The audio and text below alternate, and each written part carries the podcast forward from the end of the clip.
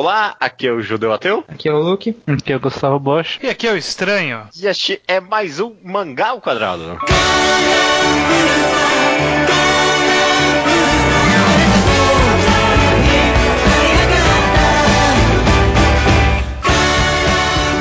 Maravilha, todo mundo, sejam bem-vindos ao mais um episódio do Mangá ao Quadrado. Tudo bem com vocês? Tudo bem? Você ia falar o número do episódio, eu não sabia ele, aí você deu uma improvisada. Merda, merda. eu, eu tenho quase certeza que é o 109. É o 189 ou 100? 190? 200 Não, já, né? 200, 200, 200, é, desculpa, ah, cara, já é muito Já foi? episódio. Tô bem, tá bem certo que eu até centeno do negócio. Eu acho Faltou que é 250. Tá, perto, tá chegando no 250 só, na verdade. Ai, cara, esquece. Não tenho a mínima. Eu tenho 229. quase certeza que é 190.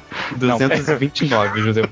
229, ok, eu tô muito errado. Nada disso importa, nada disso importa. O importante é que a gente está aqui pra um mangá enquadrado, né? O que, que é um mangá enquadrado, pra quem não sabe, estranho? Mangá enquadrado é quando a gente faz o que todo mundo gostaria de fazer, mas blogs e vlogs e etc. não pode fazer porque eles não querem perder público, quer falar com spoilers de uma história, né? Então, É. você quer fazer uma. ah, Normalmente os sites gostam de fazer uma review, assim, ah, conhece essa história e tal. Não, a gente não quer fazer isso aqui nesse programa. Nesse programa a gente quer falar sobre uma obra do começo ao fim, com spoilers, liberado, com pessoas que leram também. Exato. Leram, possivelmente releram, né? Talvez vários aqui, eu imagino que releram o mangá. Que não sei porque eu tô fazendo mistério, mas é o bendito do Sengoku Yoko, né? Isso aí. a, a obra do, do mangaka Shodó, do, do mangá ao quadrado, que é o. Como é que é o nome dele? Já Satoshi perdi. Mizukami, Satoshi Mizukami. o grande xodó. É o grande Shodó, grande Shodó, grande querido. Satoshi Mizukami, né? Essa é a terceira obra que a gente vai Exato. fazer o mangá enquadrado dele, né? Já fizemos de Hoshino Samidare, Spirit Circle e agora estamos fechando a trilogia dos clássicos dele, né? É, exato. Finalmente. As, as três obras que são relevantes dele. Por enquanto. É, Esse, esse cara tá vindo aí, hein? É, quem sabe no futuro a gente não faz. Tá vindo, né? Vai ter anime dele, vai ter. Cara, esse cara tá com tudo agora. É, Não. Só um pouquinho assim de background. é, Sengoku Yoko foi a obra mais recente que vocês leram, do Satoshi Mizukami. Vocês estão relendo agora. Como foi que vocês acompanharam? Começa aí você, estranho. Eu li Sengoku Yoko quando a gente foi fazer a mangagrafia do Satoshi Mizukami, né? Que é, foi um momento. Normalmente é um momento onde eu vou atrás das obras que eu não tinha lido daquele autor. Na época eu li mais ou menos uns 10 volumes, de 8 a 10 volumes. Aí na época, como tava muito à frente o scan, eu larguei ali e falei, um dia eu volto, e aí eu não voltei. Voltei pra esse podcast só. Ok. É, acontece.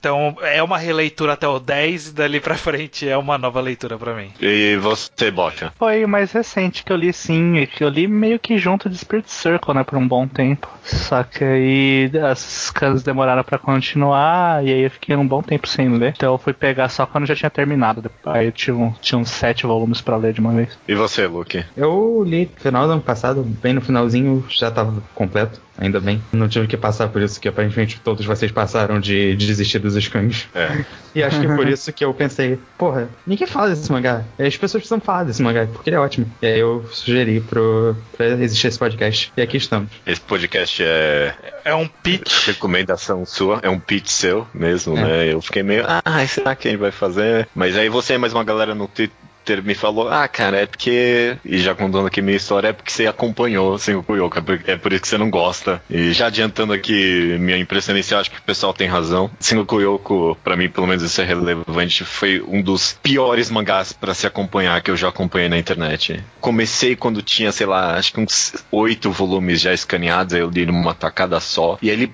parou. E aí ele, lança- ele lançava um capítulo a cada, sei lá, três meses, sabe? Ele ficou assim por uns quatro, acho que cinco anos talvez até. E aí do nada ele, ah não, e agora tem tudo aqui. E aí, tipo, e, mas não foi tudo de uma vez. Ele lançava, sei lá, uns dois volumes, aí pra um tempo pra caralho, aí lançava um capítulo e aí parava tempo pra caralho. Aí lançava tudo de uma vez. E nossa, foi muito ruim acompanhar e toda vez eu já esquecia boa parte do contexto. Então essa releitura foi muito boa pra mim, definitivamente. Imagino que o Bocha deve ter tido a mesma experiência. Assim, de acompanhar foi, foi sofrível, justamente por isso. Porque às vezes parava em uns momentos muito bons. Você, tipo, É, Nossa, como foi frustrante. É. Mas vamos comentar de Sengoku Yoko agora então, pra valer. O mangá, acho que dá para dividir ele em três grandes atos. Basicamente é assim que ele é dividido. É, e, isso meio e fim. É, como é um mangá bem comprido, 17 volumes, acho que a gente pode não, nem seguir cronologicamente, mas comentar cada um dos atos em partes, grandes momentos, o que, que, vocês acharam da releitura, que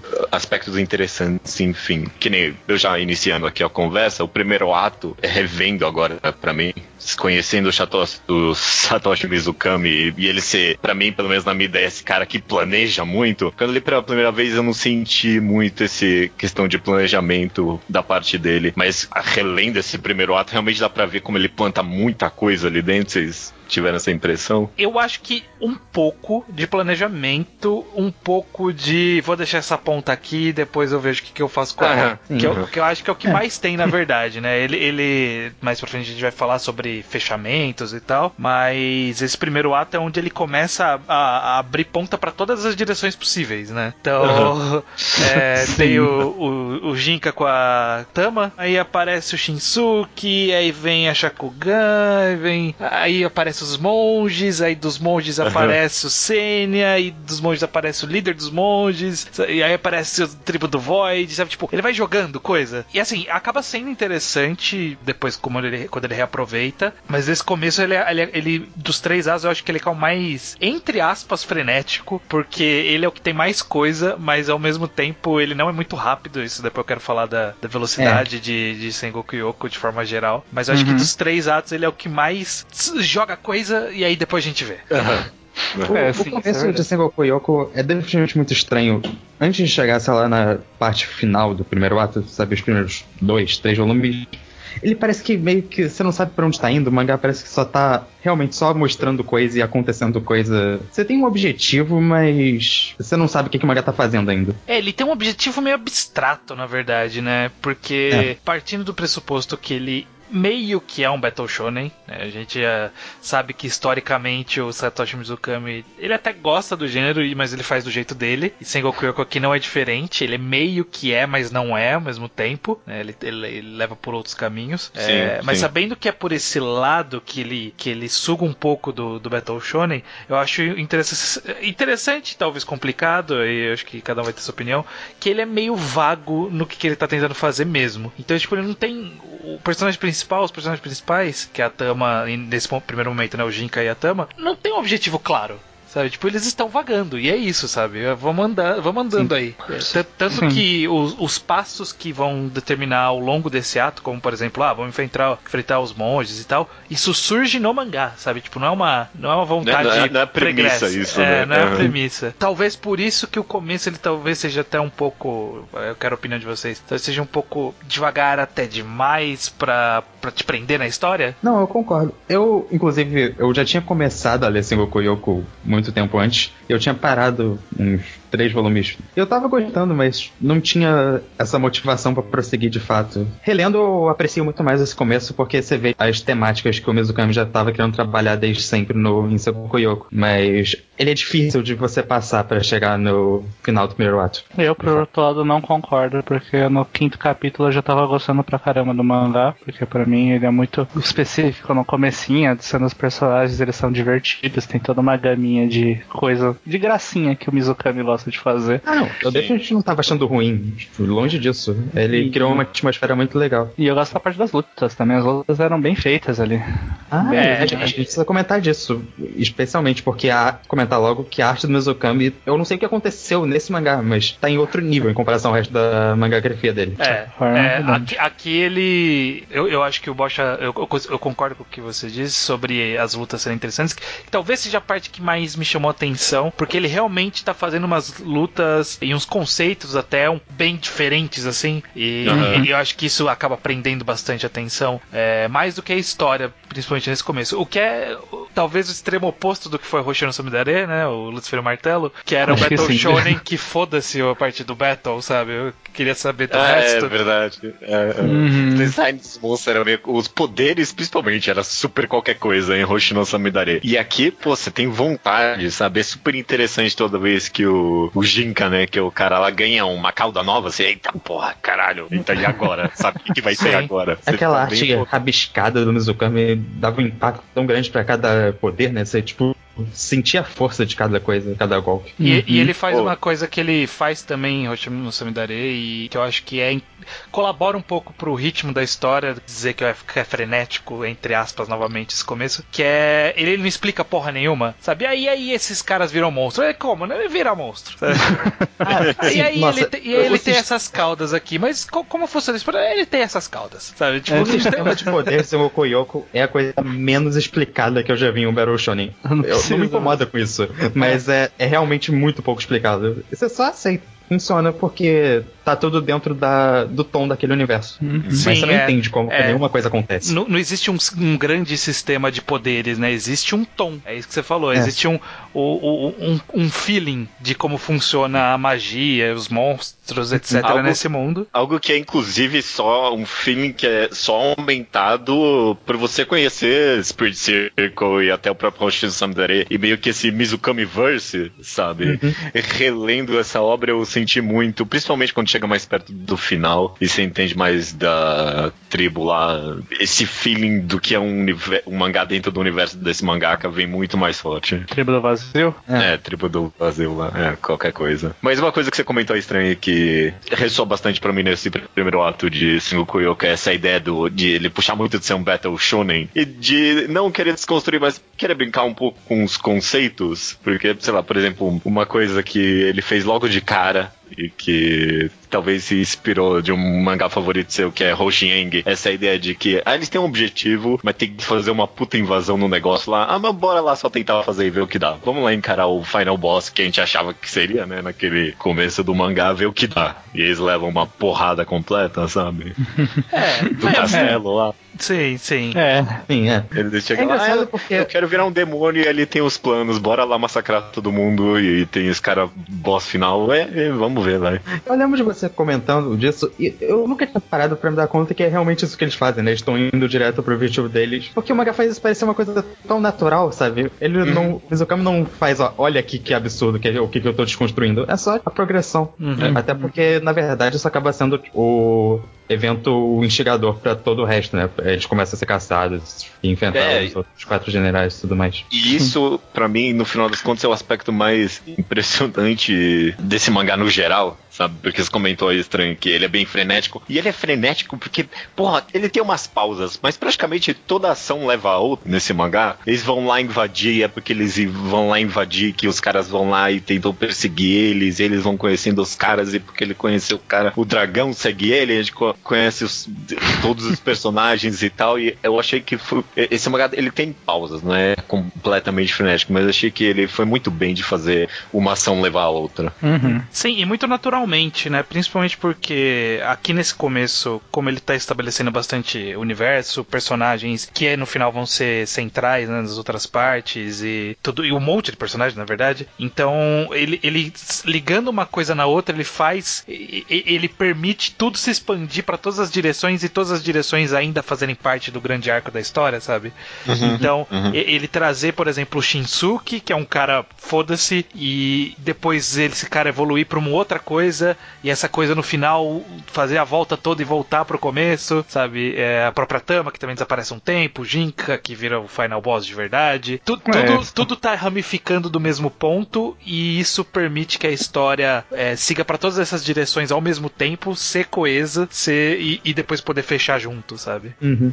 É, você falou essa palavra expansivo que eu acho que combina muito com o mangá. É meio que, fixando minha opinião geral aqui, acho que essa expansividade é meio que a principal qualidade e principal problema do mangá ao mesmo tempo. Porque funciona muito bem para você explorar uma quantidade de coisas que você não podia nos outros mangás do Mizukami, sabe? Era muito mais fechadinho em si. Uhum. Então você tem um grupo de personagens ou um grupo de cenários que permite ele fazer mais coisas. Só que isso acaba causando um pro... a estrutura é um pouco mais estranha e tudo mais. O ritmo fica confuso em umas partes. Não é um problema grave, mas é uma escolha que ele fez pra dar É. mais opções aí. Ao, ao mesmo tempo que ele tem muitos caminhos pra seguir e isso é interessante, às vezes ele escolhe seguir uns caminhos que eu falo, ah, ok, não precisava desse caminho aqui. Mas isso, mas isso aí, gente vai falar mais pra frente. Nesse primeiro ato, Ah, eu, não, eu não tenho nenhuma reclamação específica. No geral, é, no geral, uma escolha muito boa que o Mizukami fez de dar opções. Só que, obviamente, não vai ter aquela coesão perfeita que um mangá mais curtinho e fixo tem. Até porque no primeiro ato, principalmente, você só fica fascinado pelas aleatoriedades e esses caminhos bizarros que ele vai surgindo. Pô, a ideia do Jinka virar o final boss final, pô, porra, era o protagonista do mangá, o que, que você tá fazendo, cara? Não faz sentido nenhum isso. A cena clássica que é a montanha chutando o castelo lá, que veio, pô, parece que veio do nada isso, sabe?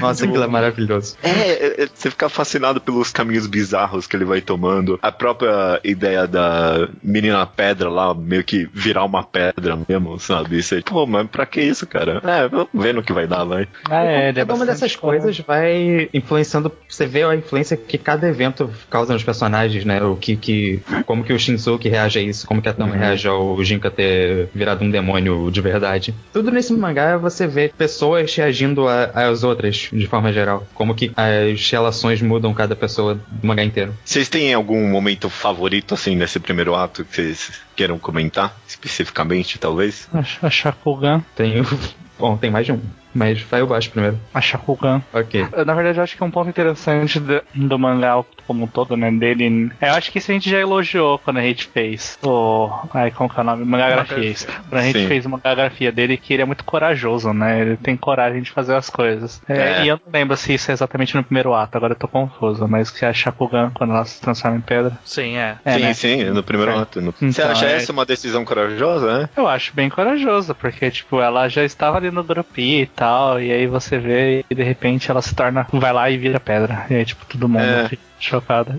É, É, acaba, é, acaba virando depois. o tom. O, o- o- eu acho que a morte dela vira o tom um pouco da história, né? Que ainda É, tava sim. essa coisa meio aventuresca, meio Battle Shonen, e aqui nesse ponto falou, ok, as coisas podem ser um pouco diferentes do que a gente tava pensando. Uhum. E logo É, depois ele joga o primeiro time skip também, que é uma coisa.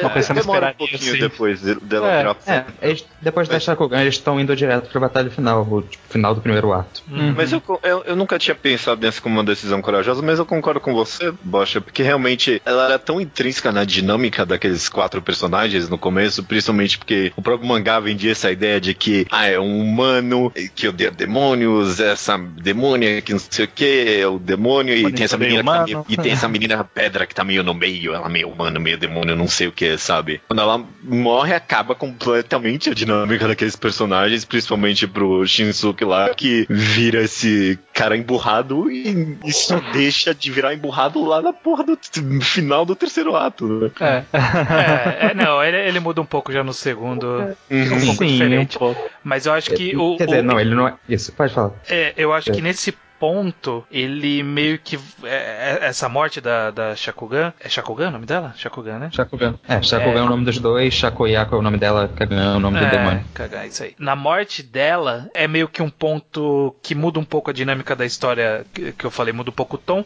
mas eu acho que também muda um pouco da dinâmica, porque até ali a gente tava vendo essa construção do Jinka meio gradual, né? O Jinka com a Tama, nessa coisa de a Tama, ah, eu quero ensinar você a gostar de humanos, e aí o Jinka aos poucos mostrando que ele até que se importa um pouquinho com as pessoas, sabe? Até, né? Tipo, bem de leve, então tava tendo uma construção bem devagar, e aí quando morre a Shakugan, dali pra frente passa a ser a, a, a forma final do mangá, que é, é ação e reação, a- ação e consequência, sabe? Acontece uma coisa e aí tem uma mudança é, instantânea daquele acontecimento, sabe? Dali pra frente vai ser só isso o mangá. Tipo, tem um acontecimento pesado e já muda bastante. Tipo, o que que muda com esse acontecimento, sabe? É bem, é bem direto.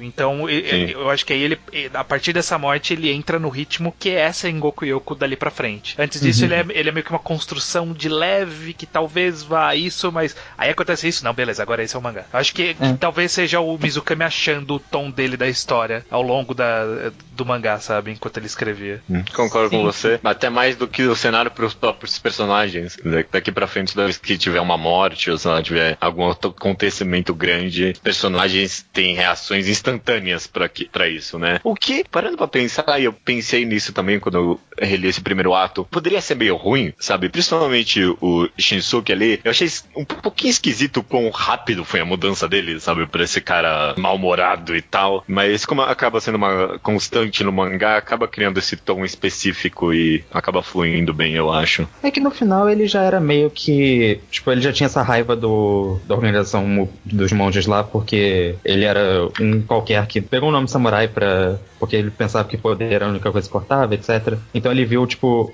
ele tinha com o costume de ser usado, ele viu a Shakugan ser usado também. Quando ela morre nas mãos dele, foi meio que só o que estourou de vez essa faceta da personalidade que tava lá. Você, Luke, é. manda um momento específico aí desse primeiro ato que você adora. Pra mim, é, a parte da Shakugan virando pedra é, é muito importante. Eu gosto de como Mizukami tem umas uns motifs dele e o nascimento de gêmeos como uma coisa, conclusão dramática é um deles. eu acho divertido. Ah, eu não é. tinha parado pra pensar nisso. É, é outro, o outro motivo é que o Mizukami adora fazer clímax no, em céu aberto. Em Samidari tem, obviamente, e Segoku Yoko tem uns três. Tem, tem. e eu, eu, eu, percebi que ele adora essas coisas. Mas é, no geral, eu acho que o final do ato com a Tama indo atrás do Jinka e se confessando para ele, falando que quer se casar com ele e tudo mais, eu acho muito bonito aquela página no final deles no ar, que é o que finaliza de fato o primeiro ato. E eu, eu gosto muito dessa, desse final em si, porque você vê como é a conclusão de tudo que os personagens estavam passando até lá, né? Aquela loucura do Shinsuke, a vontade do Jinka de virar demônio e como deu tudo meio errado. É. A jornada, tipo, deu errado. Mas você vê que era o caminho que os personagens estavam indo daquele jeito mesmo. Era meio inevitável. É engraçado, porque até analisando, eu não tinha parado pra pensar nisso, mas até analisando como que é essa brincadeira do, do Mizukami com o Shonen e tropes do Shonen. Você vê que tinha esses dois protagonistas, né? O, o Shinsuke e o Jinka, e os, o sonho dos dois era um quer virar demônio e outro quer ter revanche, ganhar poder sabe? Uhum. Os dois alcançam esse sonho no final ah, e só dá merda, sabe? Isso. Sim. Só é, dá merda. É, pra terminar, o Estranho falou um negócio de ação e consequência, e eu acho que isso resume muito o mangá para mim, que a principal temática dele que eu vejo, já para ser base do que resto que eu vou comentar, é a influência que as pessoas têm nas outras, você vê que cada mudança grande de personagem você tem uma ligação direta com um personagem inspirando um, um ao outro, mudando o ponto de vista. Samidare tinha um pouco disso, mas tinha aquele tom coming of age, sabe, adultos inspirando as crianças e tudo mais. Nesse é uma coisa um pouco mais lateral. Você vê, tipo, essa rede de ligações que o mangá vai construindo pouco a pouco. Uhum. É, é, até algo mais vago, ou sei lá, mais aberto do que amizade sabe? É. é, só um negócio de tipo é, não é, de não é relação sempre, humana, sabe? É, não é nem sempre positivo. Quer dizer, necessariamente, só puxando pro finalzinho, por exemplo, como aquele demônio de nuvem vira obcecado por luta graças ao, à luta do Mudo com Sim. o Senna aluno em cima, sabe? Você vê a consequência que cada pessoa, pessoa tem na vida ao redor. Uhum. É. E aí a, a Shakugan era basicamente o maior símbolo disso naquele mangá nessa, nessa primeira parte, por isso que a morte dela é tão corajosa, talvez. Porque ela era, até simbolicamente, né? Era meio humano, meio demônio. Sim, era é o que causava essa ligação entre todo mundo. E quando ela morre, tudo é meio perdido. Eles vão pra luta sem esse eixo emocional. É, uhum. faz, faz bastante sentido. Vocês tem algum momento específico que você quer comentar? Ou... Eu, eu, gosto de, de, de, forma geral, dessa batalha final do primeiro arco, né? Ela, uhum. Esse é um período que é mais frenético de verdade, sem aspas aqui, que é todo todo daquele período que eles começam a invadir, e aí, sei lá, o cara que é o líder, ele fala: Ah, eu tenho, tenho vocês quatro, eram os quatro principais fodões, né? Os, que tem aqueles uhum. quatro. Não lembro o termo que ele usa lá, quatro celestiais, sei lá, deve algum nome bosta. É, assim. algum nome generais. Aí fala assim, é, mas agora tem os dez melhores. Aí, tipo, o, o Douren, que é o cara do Tigre, ele só vai lá e bate em todo mundo. Sabe? Caralho, mano, eu adoro esse personagem. Eu adoro Sim. esse personagem. Uhum. Eu, eu acho bem legal. Ou quando tem a batalha dele contra o cara que é o dragão, que aí, tipo, é uma puta batalha do caralho, não tem como vencer. E aí ele solta uma outra cauda, e você fala, caralho, nova cauda. E aí a, a deusa da montanha ajuda a prender os, eles e tal. T todo esse período, né? Todo esse período. Aí vai pra batalha de verdade, ele enfrenta outro cara com a mesma técnica, só que o cara tem mais caudas, só que aí ele, ele vai soltando cauda, até não, não acaba mais de sair cauda, sabe? Tipo, aparece mais uma, aparece mais outra, é mais outra. Tipo, vai, vai aparecendo cauda dele na batalha, assim. Eu, eu, eu acho interessante como, tipo, ele, ele pega esse, esse trope da batalha e, tipo, já eleva ao máximo logo de cara e, e faz essa virada no final de ele enlouqueceu e virou vilão. Tipo, ele cresceu uhum. tanto que, que agora ele é, é quem precisa ser derrotado. Eu, eu, eu gosto dessa virada como um todo. É bom, Não, é, é, é, fantástico. E como a gente tá falando justamente de corajoso e já ainda até agora pro segundo ato, esse defini definitivamente tem algum aspecto que dá para apontar pra esse mangá e falar, ok, parabéns. É justamente o Jinga virando o, final boss e agora a gente vai acompanhar a história desse menino aqui, né? De boa.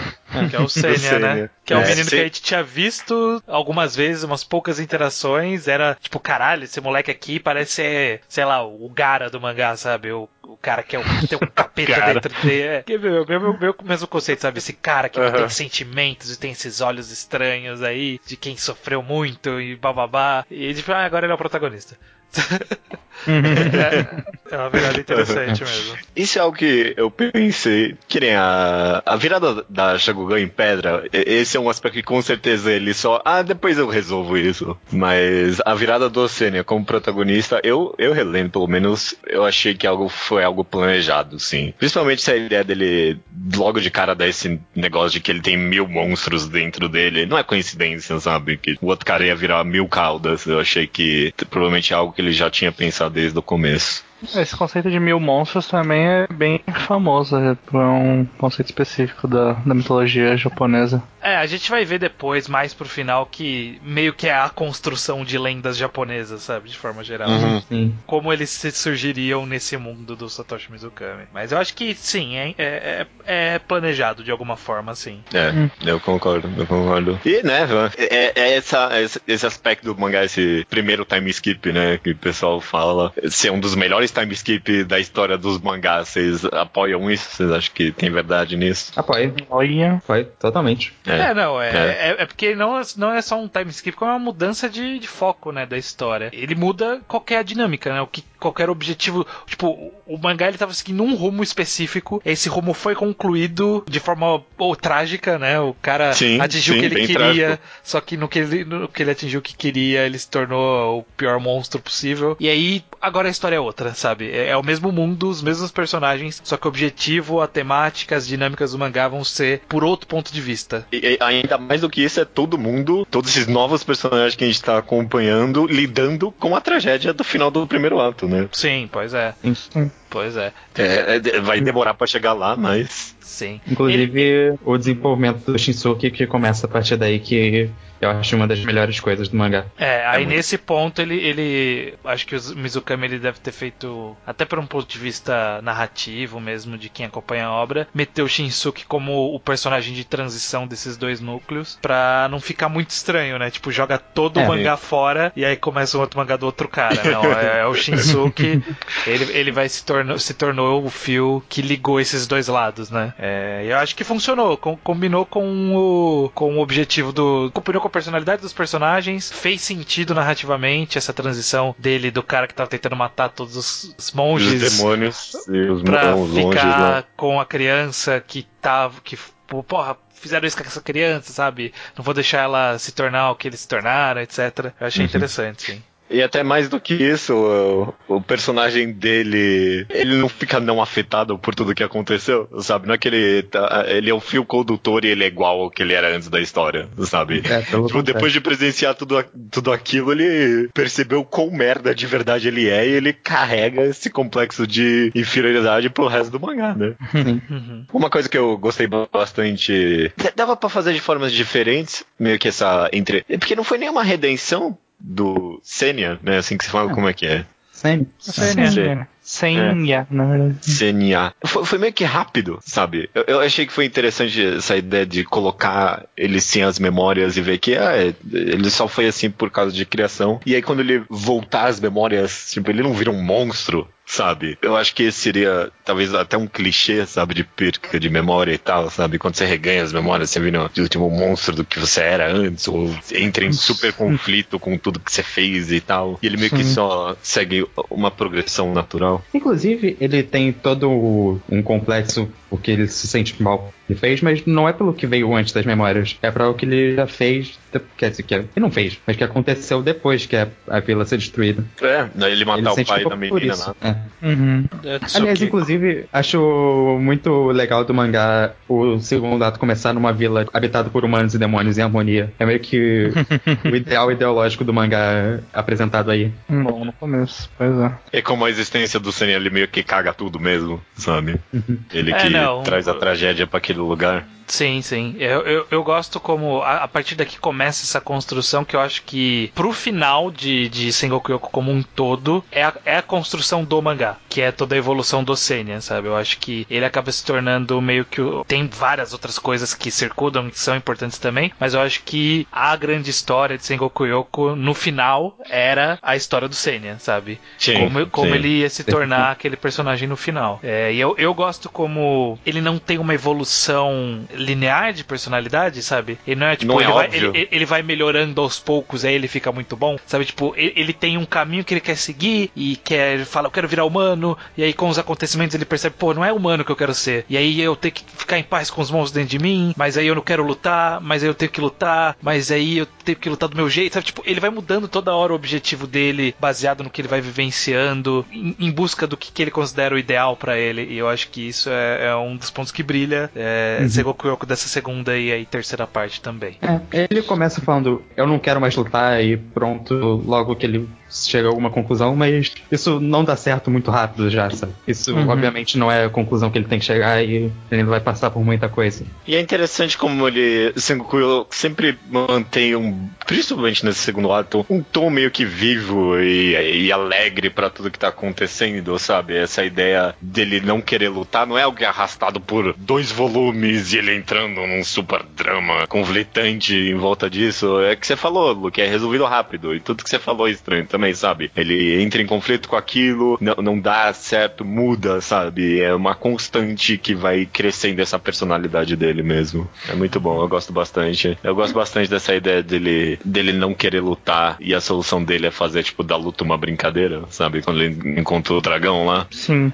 É, é, verdade. É, eu vou dizer, assim, no final se paga de várias formas, mas eu acho que essa para mim talvez seja uma das passagens que eu acho mais demoradas desnecessariamente ah, é? do, de Sengoku Yoko, que é essa passagem dele com o dragão. Eu acho que assim, ele tem um objetivo no final, só que eu acho que vai tão longe essa história que eu não sei se precisava ser desse jeito. Eu não, eu não sei. É, eu, eu achei meio moroso essa passagem de, pô, o dragão vem, sequestra, e tem esse, esse outro monstro que é o que chama o dragão, que é.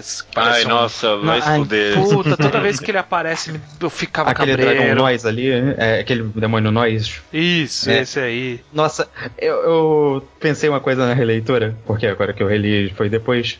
Eu, eu senti o que vocês sentiam com o personagem dentro, com esse cara toda vez que ele aparecia. Porque puta merda, eu não aguentava mais ele. Poxa, ah, coitado. Não, é muito chato esse personagem. toda vez que ele aparecia eu achava desnecessário. Poderia não ter existido esse personagem e só, não ia mudar em nada o mangá. É, tá. Acho ele, ele serve umas coisas na batalha final e tudo mais. Ele, tá, ele tem uma função, tipo, logística da coisa. Mas eu preferia que ele não tivesse existido. Sim, entendo. É porque eu tô, eu tô repassando aqui lembrando de tudo que tá relacionado. Porque essa parte toda, embora seja um personagem muito interessante, o, o, o imperador lá, o Shogun, ele também é um personagem que é meio barriga na história, sabe? Tipo, ele tem um papel, mas tipo, essa passagem toda ela é tão. Parece que a história não tá avançando que, que me deixou um pouco. Ah, não sei se eu queria estar tá lendo essa parte, sabe? Tipo, são é, é meio conflitante para mim. São personagens interessantes, depois tem alguns payoffs bem legais, mas toda essa passagem do, pô, e aí eles encontram o Shogun, e o Shogun é esse cara desse jeito, e aí tem o dragão, e aí tem a invasão. Eu acho esse segundo ato talvez o ato mais chatinho de todos, assim, no final. É, Pô, nossa. O Shogun eu... é foda. Tipo, em termos de eu acontecimento, em termos de acontecimento, eu acho que em termos pro, pro Sênia, é, toda a parte que envolve a evolução dele é muito interessante, mas eu não sei se os acontecimentos que levam ele é tão tão interessantes quanto a evolução dele, sabe? Sim, eu concordo que não é a coisa mais que avança a história de uma maneira mais eficiente, mas é aquilo que eu falei,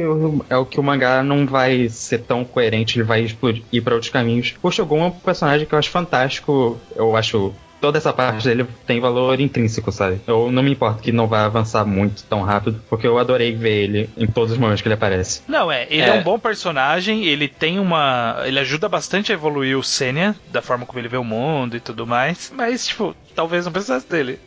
Dá pra ter escrito o mangá de um jeito sem ele? Não sei. Eu não sei. Eu, eu, tô, eu acho tô procurando que... problemas na história aqui. Não, eu concordo que tem algumas barriguinhas nesse segundo ato. Que nem todo esse negócio dos outros caras que vão invadir o castelo ali e tal. Tem uma hora que arrasta um pouquinho demais aí. A, a ideia do dragão. Eu, eu não lembrava na primeira parte que o dragão tentava sequestrar a menina uma vez, não conseguia, e aí ele volta e sequestra ela de qualquer jeito. É, sabe? Pra mim é a poderia. primeira vez é pra aparecer a Tama e tudo mais. Sim. É, mas É. poderia ter acontecido da primeira vez isso, ter traduzido Tudo, né? a Tama de outra forma, e, é um pouquinho barriga isso. Ainda assim, eu acho que todos os acontecimentos, como eles estão meio que intrinsecamente ligados ao desenvolvimento do Senya, e, e principalmente eu adoro, sabe, meio que essa relação que ele vai construindo com os demônios, às vezes com demônios específicos e tal, às vezes só a ideia dessa massa de demônios que ele conversa é algo tão interessante, sabe? E as Sim, vozes que eles estão falando adoro, ali. velho.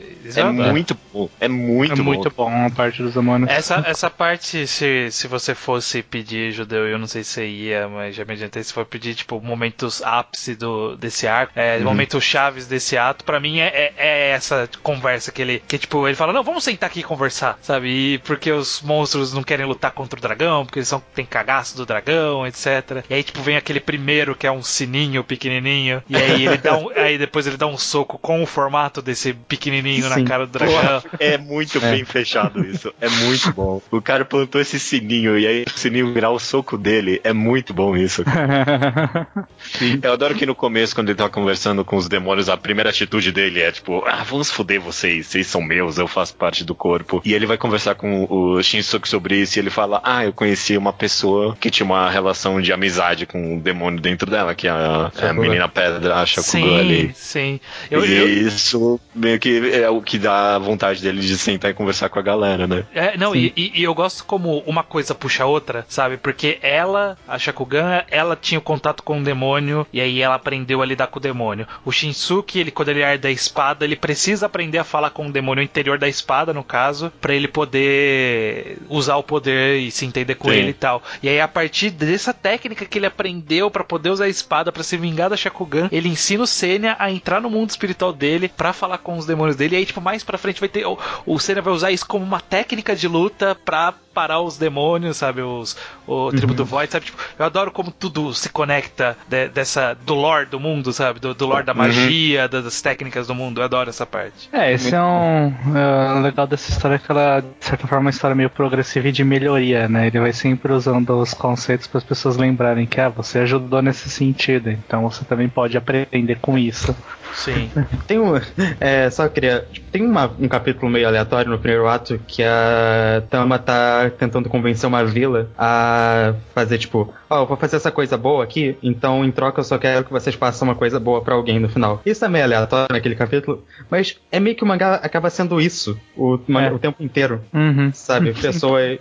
Elas acabam indo em, uma em função das outras, criando essa corrente. Exato. É, uma pessoa ensinando uma coisa a outra, mas, bom, é, se tem um, um momento favorito pra mim desse segundo ato, é que eu vou mandar o meu agora já, tá justamente relacionado a essa ideia de conversar com os demônios, é quando ele finalmente te encontra a- os caras lá da vila do Void, sei lá o que, e eles entram no corpo dele, ele tem que lutar contra cinco deusas da montanha ali, e aí ele, não, cara, é só você pensar na coisa mais forte que você consegue pensar pra lutar contra essa mulher, e aí todos os demônios dentro dele viram Ele. ele, sabe? Eu, porra, quando isso aconteceu, aí, porra, demônios, caralho, sim, sim, o Senna é o mais foda, é isso mesmo, porra, caralho, eu fiquei muito empolgado, porque, sabe, meio que gratificou meio que essa relação de amizade que ele tem com os demônios, é o que é tão, é incrível que o mangá conseguiu fazer isso, porque em tese são mil demônios, mas ele meio que conseguiu criar uma essência pra aqueles personagens, né? É, sim e não, né? Porque no fim das contas ele não tá considerando a individualidade de cada demônio É. ainda. Ainda, é, ele, Ele não vai, mas tipo, Ele- você ele- entende que. é, ele- você entende ele- que o Senna fez amizade com uns mil. Uhum. E, e algum ponto, e é mais pra frente isso vai ficar claro no terceiro ato, meio que eles todos viram o Sênia, sabe? Tipo, o Sênia é uhum. essa entidade com essas pessoas. Tanto que eles é. passam uhum. a ser uhum. representados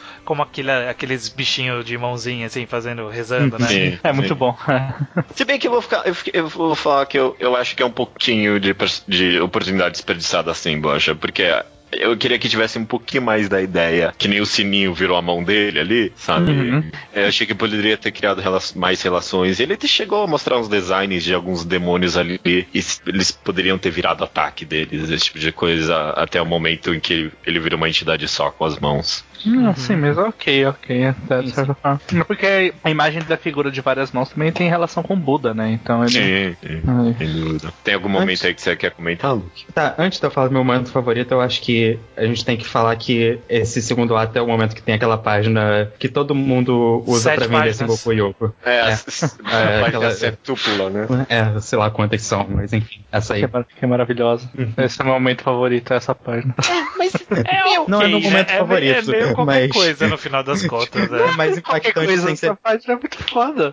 Sim, não, é da hora, mas tipo, eu lendo o mangá, tinha momentos melhores pra ter essa página do que. Inclusive vai ter um mais vai pra frente. Ter, é, é, vai ter inclusive um ele tem de novo quatro, num né? excelente momento. É. é quatro, né? Não sei, só parecia só cinco. quatro. É, são cinco. Sei, cinco, eu, okay. eu realmente não sei, eu não consigo fazer essa conta. Mas momentos favoritos pra mim é. A partir desse momento do mangá vai ser tudo envolvendo o Shinsuke e nessa parte específica o Shogun. Que hum. tudo que eles ensinam pro Senya e como eles mudam o Senya. O Shinsuke ensina ele a fazer a interferência espiritual, o erra da espada do espadachim lá, aprende com o Shogun também. Uhum. Você vê a evolução dele pouco a pouco. E tudo que. Aí ele começando a, tipo, ser essa ligação com os demônios, graças a Shakugan, você você vê a influência de, dela Sim. e da Tama em tudo que ele tá fazendo, tudo a partir dali. Sim. E o Shogun, que é esse personagem que vai ensinar toda essa coisa pro Senya, ele vai ficar, tipo, tão presente no Senya que quando ele faz aquele. No futuro ele tá aparecendo lá no,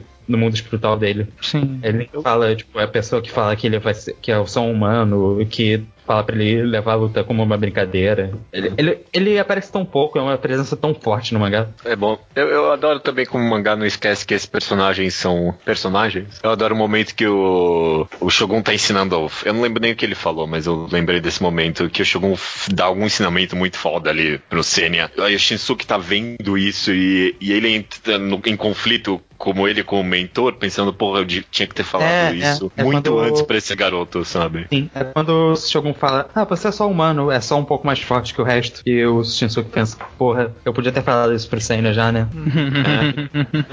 é, ele, é, é, porque ele não vira um personagem completamente escada, sabe? Ele não tá ali só pra fazer o Senna crescer, ele tem uns conflitos internos dele ali, sabe? Até essa ideia dele beber e tudo mais, vir, virar um alcoólatra. É, mas enfim, meu momento favorito de verdade é o Shinsuke levando o Shogun pro céu aberto, parte 2.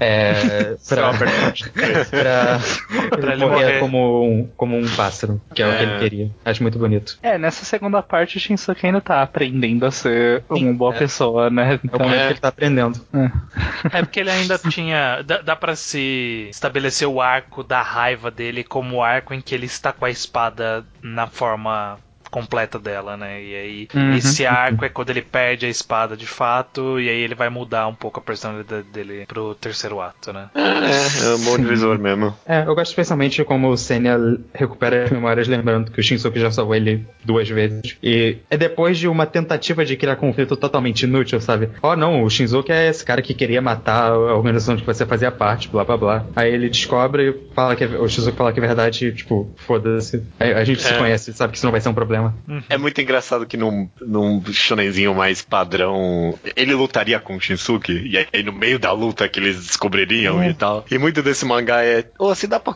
resolver uma coisa na conversa, vamos tentar conversar. E aí eles resolveram esse conflito na conversa, sabe? Uhum. É, toda essa coisa do Senya querer, tipo, transformar a luta numa brincadeira é meio que isso, né? Para não ser sério, pra poderem apreciar, sabe, o valor de luta como uma coisa divertida mesmo, sem ser... Que é logo no começo, né? O que que o Doren ensina pro Jinka e ele acabaram aprendendo, mas era É. a ideia que ele queria passar. Mas o próprio cena, né? Puxa isso dele, né? Quando Sim. ele ganha as memórias de volta e tal, lembra dele. É, cara, é muito. É incrivelmente conectado as coisas desse mangá no final das contas mesmo, sabe? Essa ideia Sim. de inter-relações, sim. É, é o que eu falei. É tipo, tudo você vê uma influência direta em cada ação dos personagens. Uhum. Como que cada personagem foi mudado pelos outros. Alguma cena específica que a gente não comentou, Bosch? Ah, desculpa, Luke, você queria falar mais alguma coisa? Ah, não sei. Ah, eu- mas eu tava folhando aqui, eu, é, eu lembrei que tem uma página dupla no meio do nada, que é o revete ao final do mangá, que é o Senna andando numa nevasca. E eu acho que essa página só funciona na releitura, porque eu não entendo por que, que ela existe durante o segundo ato. Não faz sentido nenhum, não faz sentido nenhum. É, Não, é só pra. não. Tipo, relendo eu achei ela muito boa, porque você vê onde ela vai chegar e você já vê ela sendo remetida no final. Mas, tipo, por que, que ela existe aqui? Por que, Acho que é mais pra releitura. Não sei, É, não tipo pra mas é releitura, mas estranho. pra você lembrar. É um... Porra, mas essa releitura, quando o cara lançou o mangá, tava a seis anos de distância. da primeira vez que ele escreveu isso. Mas é o mesmo campo. Mas, Mas que tava programado desde o começo. Mas enfim, também gosto muito da cena do Senna conversando com os demônios que vocês já comentaram. Uma coisa que eu adoro, meus olhos, sabe, encheram de, tipo, emoção com esse garoto que eu tô acompanhando. Foi quando ele encontra, o Senna encontra pela primeira vez, é, mesma cena lá que ele vê pela primeira vez da tribo do Void lá, e aí ele finalmente chora a morte do Shogun, e logo em seguida começa a rir, sabe? Tipo, ele, ele tem esse monólogo que eu acho super bonito, sabe? O que eu quero ser? Eu quero ser um homem que é capaz de chorar quando ele quer chorar e sorrir quando ele quer sorrir, sabe? É muito, Muito- é, bonito isso, bonito. sabe? E é, eu eu não tinha parado de pensar nisso, mas é tão relevante até pra ideia que a gente tem, sei lá, de protagonista, sabe, masculino e tal, sabe? Essa ideia de uma pessoa que tá disposta a abrir os sentimentos e tal. Eu acho isso bem interessante. É, eu gosto como é, a gente vai passar por isso também novamente nessa terceira parte, como intrinsecamente é, a resolução da história está relacionada com uma, uma questão muito mais psicológica e emocional do que de nível de poder, sabe? Uhum. O, o nível de poder acaba estando intrinsecamente relacionado com essas duas coisas, né? O sentimento, Uhum. é, é, como que tá o psicológico do personagem. Então é por isso que fica relevante, né? Ele ele ter todo esse desenvolvimento mental, todos esses sentimentos aflorarem, serem sempre relevantes, sempre, serem trazidos à tona o tempo todo, sabe? Ó, por que, que você no terceiro ato, por que, que você fugiu da vila? Por que, que você não quer ficar junto com a gente? Qual é seu receio? Qual é seu maior medo? Co- como ele ter que entender todo o espectro de sentimentos e acontecimentos da vida dele pra isso se tornar uma força pro final do mangá, sabe? Uma É, força, uma força física final pro dele. final. É, exatamente. né? É, e eu concordo com você, e até indo agora pro terceiro ato, eu, eu entendo tudo isso, e eu entendo que é importante você começar o terceiro ato do jeito que ele começa pra ter tudo isso. Mas eu- parece que é um pouquinho um retrocesso. Passaram-se oito anos, e parece que ele, tipo, voltou um pouquinho psicologicamente, sabe? Eu odiei, pelo menos, a ideia oito anos depois, e esse casal ainda não tá formado, sabe? E eu entendo que é, é importante tipo, vai resultar numa cena boa mais pra frente e, e é legal. Mas pareceu, isso pareceu um pouquinho artificial pra mim. Isso É, eu acho sei, bem é, natural. Talvez. É, Eu talvez. ver, mas. Sei lá, é o Senna, ele ainda não. Ele ainda não recuperou de tudo. É, mas isso é um trope que eu achei que ele poderia ter brincado, eu não sei. É, é, é porque é que você sabe que no mundo dos mangás, os personagens, quando eles estão treinando junto, eles nunca conversam depois de treinar. sabe? Eles treinam É. juntos e vai ca- cada um pra um canto e eles não desenvolvem amizade é completa, sabe? Mas, mas sabe. é, Imagina, oito, oito anos todos os dias com a mesma pessoa, sabe? Tipo, você É. muda um pouco a forma como vocês interagem, né? Sei lá. Porra, mano, dá um tempo, né? Sim. E é por isso que eu achei que ficou um pouquinho artificial, tá? Porque oito, exatamente, oito anos treinando junto com a menina ali, dormindo, com, dormindo na mesma casa que ela, porra. Dá um tempo, vamos desenvolver esse, esse amor aí, galera. Bom, artificial mesmo nesse segundo time skip é essa desculpa que o Mizukami deu pro Shinzuki não poder viajar com eles. Ai, você tá tipo, eu, eu aceito, mas, tipo, é muito forçando a barra. É, eu, eu, eu já vou puxar já que a gente tá entrando nessa terceira parte, porque ao mesmo tempo em que ela tem muita coisa no seu, no seu tronco de história que é relevante, que é interessante, que é legal, etc. Eu acho que é nessa terceira parte que começa a mostrar todos os problemas de ele ter ramificado tanto e É. ele querer usar todas essas ramificações pra fechar a história e aí acaba ficando muita coisa, não vou dizer inútil, porque ele dá uma utilidade, mas poderia não existir facilmente e não afetaria a qualidade do mangá, sabe? Aham. Então, Não, por concordo. exemplo, tem a parte desse Taizan aí que é o que era o, era, era o castelo e aí é o irmão da moça e aí ele tá com o espírito do cara que treinou o Jinka, que vai treinar Nossa. Tsukiko, que vai usar um poder na luta final, sabe? Tipo, no final ele usa, mas dava pra não ter todo esse todo esse galho extenso da história, sabe? Uhum. Tira a Taizan da história, tira o, o- o- mestre do Jinka. A Tsukiko, tá, ela é um.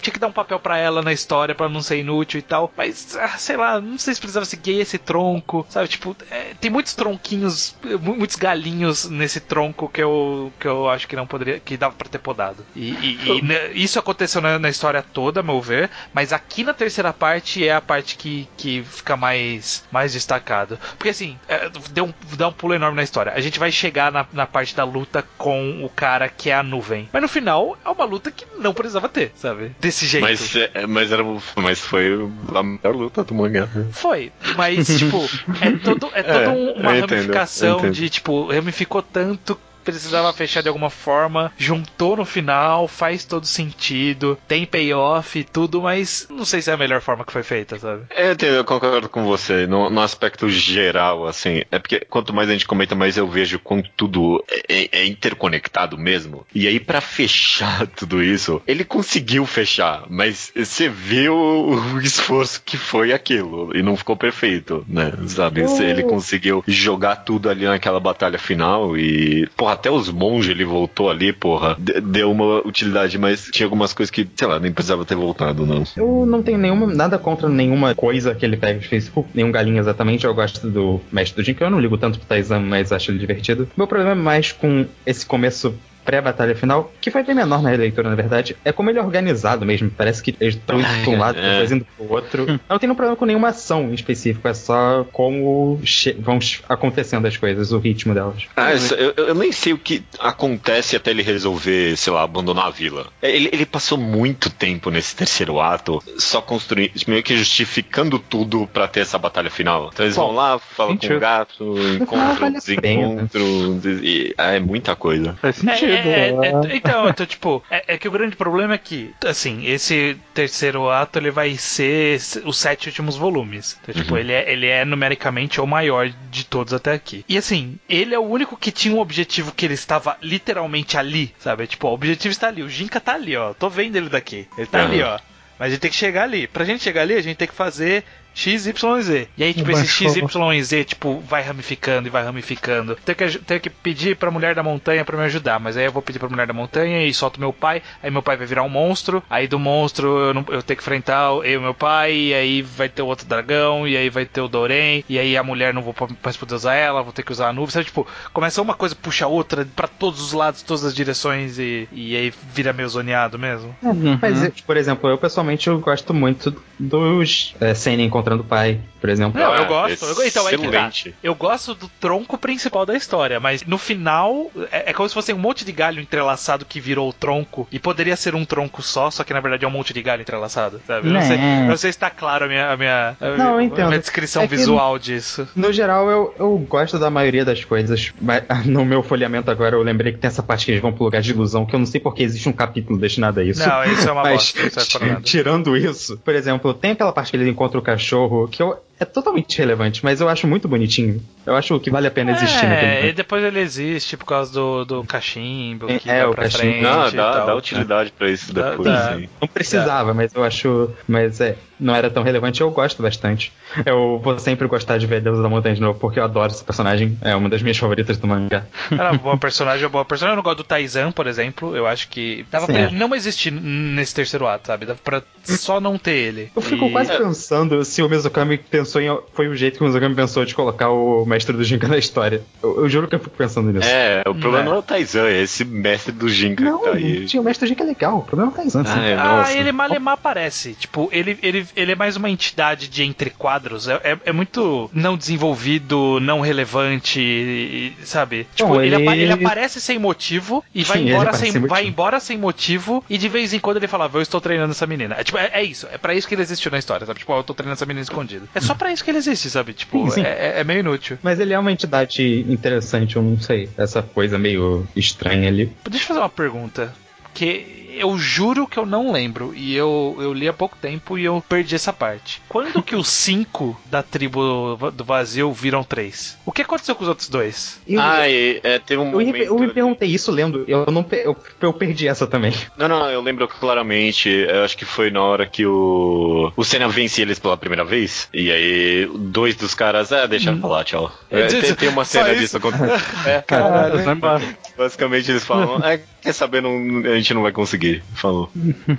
Caraca, que é, eu tô- essa parte do, do Sênia com o pai é muito boa, até porque volta o cachimbo e o Sênia começa a usar esse cachimbo como símbolo, sabe? Não, é, eu, go- eu gosto. Sim, eu gosto, eu gosto da interação com o pai, com a convicção do pai, o que, que o pai pensa. Assim, o pai ter voltado. E aí tem a parte do Doren, e aí tem o Doren com o Mudo, como eles evoluíram, a luta desses dois, tipo, eu adoro toda essa parte, sabe?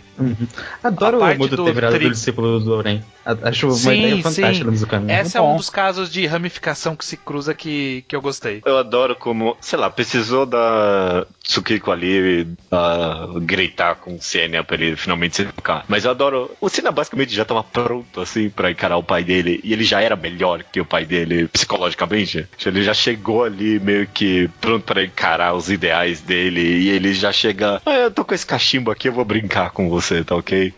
E tanto que no final ele não precisou fechar nada. Que faz o, o pai dele voltar. A razão não é ele, né? O, o, o, o cara tigre lá, né? Sim. Sim. Outra coisa desse time skip, que não é um problema exatamente, é só uma sensação que eu tenho, sempre eu leio, que parece que ele dura menos do que o primeiro. E são oito anos para alguns meses, mas eu sempre. É uma sensação muito estranha. Que mudou menos coisa entre um e do que o outro. É, Ah, é, o mundo muda de formas diferentes, cara. É, mas é que o primeiro time skip é tão curto, é, parece tão impactante, mas É, é depois porque você só time passaram. skip é, e não quatro muda meses, muito. E, e nem muda É. tanto assim do primeiro, o primeiro Por isso que eu digo que é meio artificial, porque os personagens crescem fisicamente, mas eles não, o Senna não muda praticamente nada psicologicamente, sendo que esse é um dos grandes touches do mangá, sabe? É.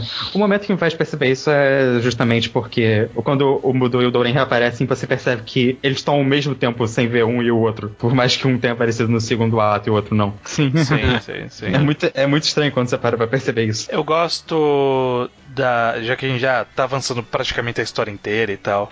Ah, aliás, arco de personagem inútil, agora acabei de lembrar que existe esse personagem, porque poderia não existir facilmente. Aquela Hanatora, que era a deusa Não, da tá maluco. planta. Da planta do, do Shogun. Não, Sabe, tô- ela Ela é tá muito só divertida. Ela, ela é. Ah, é não, divertida?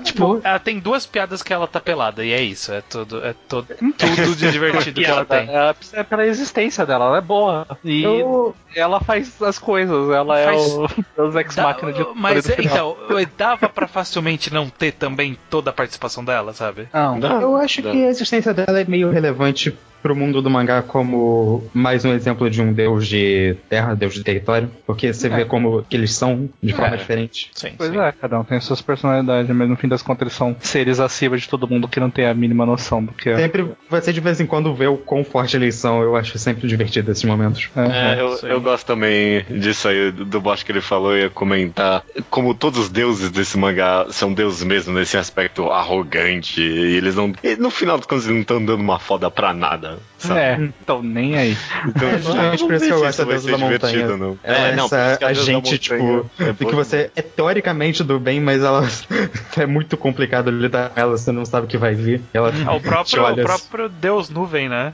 Ele, É. tipo, Baixou. ele fingiu que era do mal só pra poder participar da luta. Nossa, isso é fantástico. Eu Eu gosto achei isso interessante. Eu gosto de- dessa deusa da planta ali, não sei o que, que ela é a deusa do território de Tóquio, né? Não era uma coisa assim. Eu gosto da, da relação dela com o Shinsuke. Quando chega no final ali, tipo, ela tá mó, sabe, apreciando essa pessoa que ele virou, ser meio que esse tradutor dos mundos do, entre os demônios e os humanos, ele trata todo mundo assim, sabe? É. Ele, Ah, descobriu, a cura, descobriu a cura da, do, dos, dos monstros caçarem os humanos, né? Ele falou, é. É. só você passar um tempo sem comer que aí você fica ok. Antes de falar da batalha final, então vamos falar do Shinsuke, porque, nossa, logo antes, antes do Sen ir embora, tem, acho que, meu momento favorito do mangá é ele lidando com os demônios, Ele caindo joga lá. o e- demônio lá no buraco, né? Aham. Tem uma página que eu acho tão fantástica que ele tá convencendo o demônio lá, explicando. Aí depois o demônio só fala, nossa, você é só um cara estranho, né? E tem um quadrinho tão pequeno do falando que ele é uma pessoa normal. Eu acho que é a primeira vez que eu vi no mangá o ato de- do quadrinho ser pequeno ser o que faz ele ser impactante. É tão não big deal pra ele. Ele virou essa pessoa tão boa com os demônios que não é nada, ele não se considera tão importante assim, só deve ser o normal mesmo. Acho tão bonito ele Sim. lidando com os demônios. E até, até a ideia de que ele cresceu e mudou Uhum. tem um pagamento, sabe? Depois, quando ele pensa, ah, porra, finalmente eu vou me encontrar com a. Shu- a, a como é que é o nome dele? A Shakugan. Ali. E eu vou mostrar os meus discípulos e tal, e como eu mudei, como eu melhorei. E aí, nisso aí, se pagar no fato dela nem estar ali mais é bem interessante. É um desenvolvimento dos personagens que eu acho genuinamente incrível. É, é, porra, eu adoro, cara. Eu adoro esse personagem mesmo. Pra mim, ele tem um arco mais maluco e interessante do que o próprio Senia, sabe? E, e- e é curioso como ele é tipo um cara do nada. Que aí ele é totalmente relevante pra história, sabe? Tipo, é um cara aleatório que apareceu na. tava andando ali. E aí ele. e muito do que aconteceu é por culpa dele, sabe? O Senna é a pessoa que ele é por causa dele. E, e ele ajuda várias soluções. Tudo passa por ele. Ele de fato é o. É o embora ele, pra gente, não pareça, no final ele é de fato o mentor do. O mentor, o mestre do Senna. É que a gente Ah, vê é? ele. A gente vê ele como esse personagem cheio de falhas, cheio de problemas, etc. Hum. Só que no final de tudo, ele é um, ele é um mestre, sabe? Ele, ele- se a gente não conhecesse as falhas dele, ele poderia ser só aquela figura distante que vem e ensina um monte de coisa e vai embora, sabe? Mas não. É, tipo um, um mestre mesmo, sabe? Do, do arco do herói mesmo, né? E é justamente por ele ser essa pessoa com essas falhas que é tão incrível esses momentos que você vê porque que ele é uma pessoa tão admirada pelo Sen e pelo Tsukiko. O, essa cena que eu mencionei dele lidando com os demônios é logo antes do Sen ir embora, né? E ele olha com uma puta admiração, agradecendo a tudo que ele fez. É bom. Sim. Vamos comentar dessa batalha final aí, como geral, que, sei lá, dura uns 4, 5 volumes, né? Sim, é tanto, porque longo, é vai longo. ter um volume e meio de outra coisa depois. É, É, verdade. Mas eu tenho, uma, eu tenho uma, uma reclamação também, outra reclamação desse terceiro ato, que eu acho que foi muito pobre narrativamente ele ter feito o cara da Vila do Vazio lá ficar meio vilãozinho caricato. Ha, ha, ha, ha, ha, aqui estão os monstros que eu transformei. Ha. Agora a Sênia rindo e curtindo a destruição e tal. Não era o objetivo deles ser assim, sabe? Era um objetivo bem mais intelectual. Poderia ter um, um personagem que nem os outros dois são, só que os outros dois da, da vila que, que continuam É, lá. é. Que eles são meio neutros. Ele poderia só não ser tão neutro, podia ser só Não, mais mas- ativo. Mais mas do não que neutro, eles eram melancólicos. Sim. Até no cara que design deles, desses negócio meio sumido, eles têm as super olheiras no rosto e tal. Eles tinham essa sensação de. Eles não estão querendo nem fazer isso, talvez. Mas, eles- mas ele não é assim, ele é diferente dos outros dois. Esse é o ponto é, da é, ideia. Essa escala grande da coisa também é um meio que um pouco do desespero aumentando. Tem um detalhe interessante que você pode levar em consideração que, tipo, ele, você comenta que ele é a continuação do clã deles. Aquele personagem é basicamente o. não- Tatara bisneto dele ali, maluco. Isso. Então ele tem essa personalidade porque ele passa pra frente essa sensação de ser alguém. Mas tá. Amigo. É, no geral eu concordo. Inclusive, eu não falei isso, mas. Porque no final minha opinião muda, mas eu não gosto muito deles como vilões até a, a resolução final. Até um pouco na É, metade não, eles não final. são bons vilões até a É. resolução. Eu Até acho porque eles meio- nem lutam de verdade, né? O rolê deles é pega esse monte de monstro, joga esse monte de monstro, que aí dá, dá trabalho pra todo mundo ali.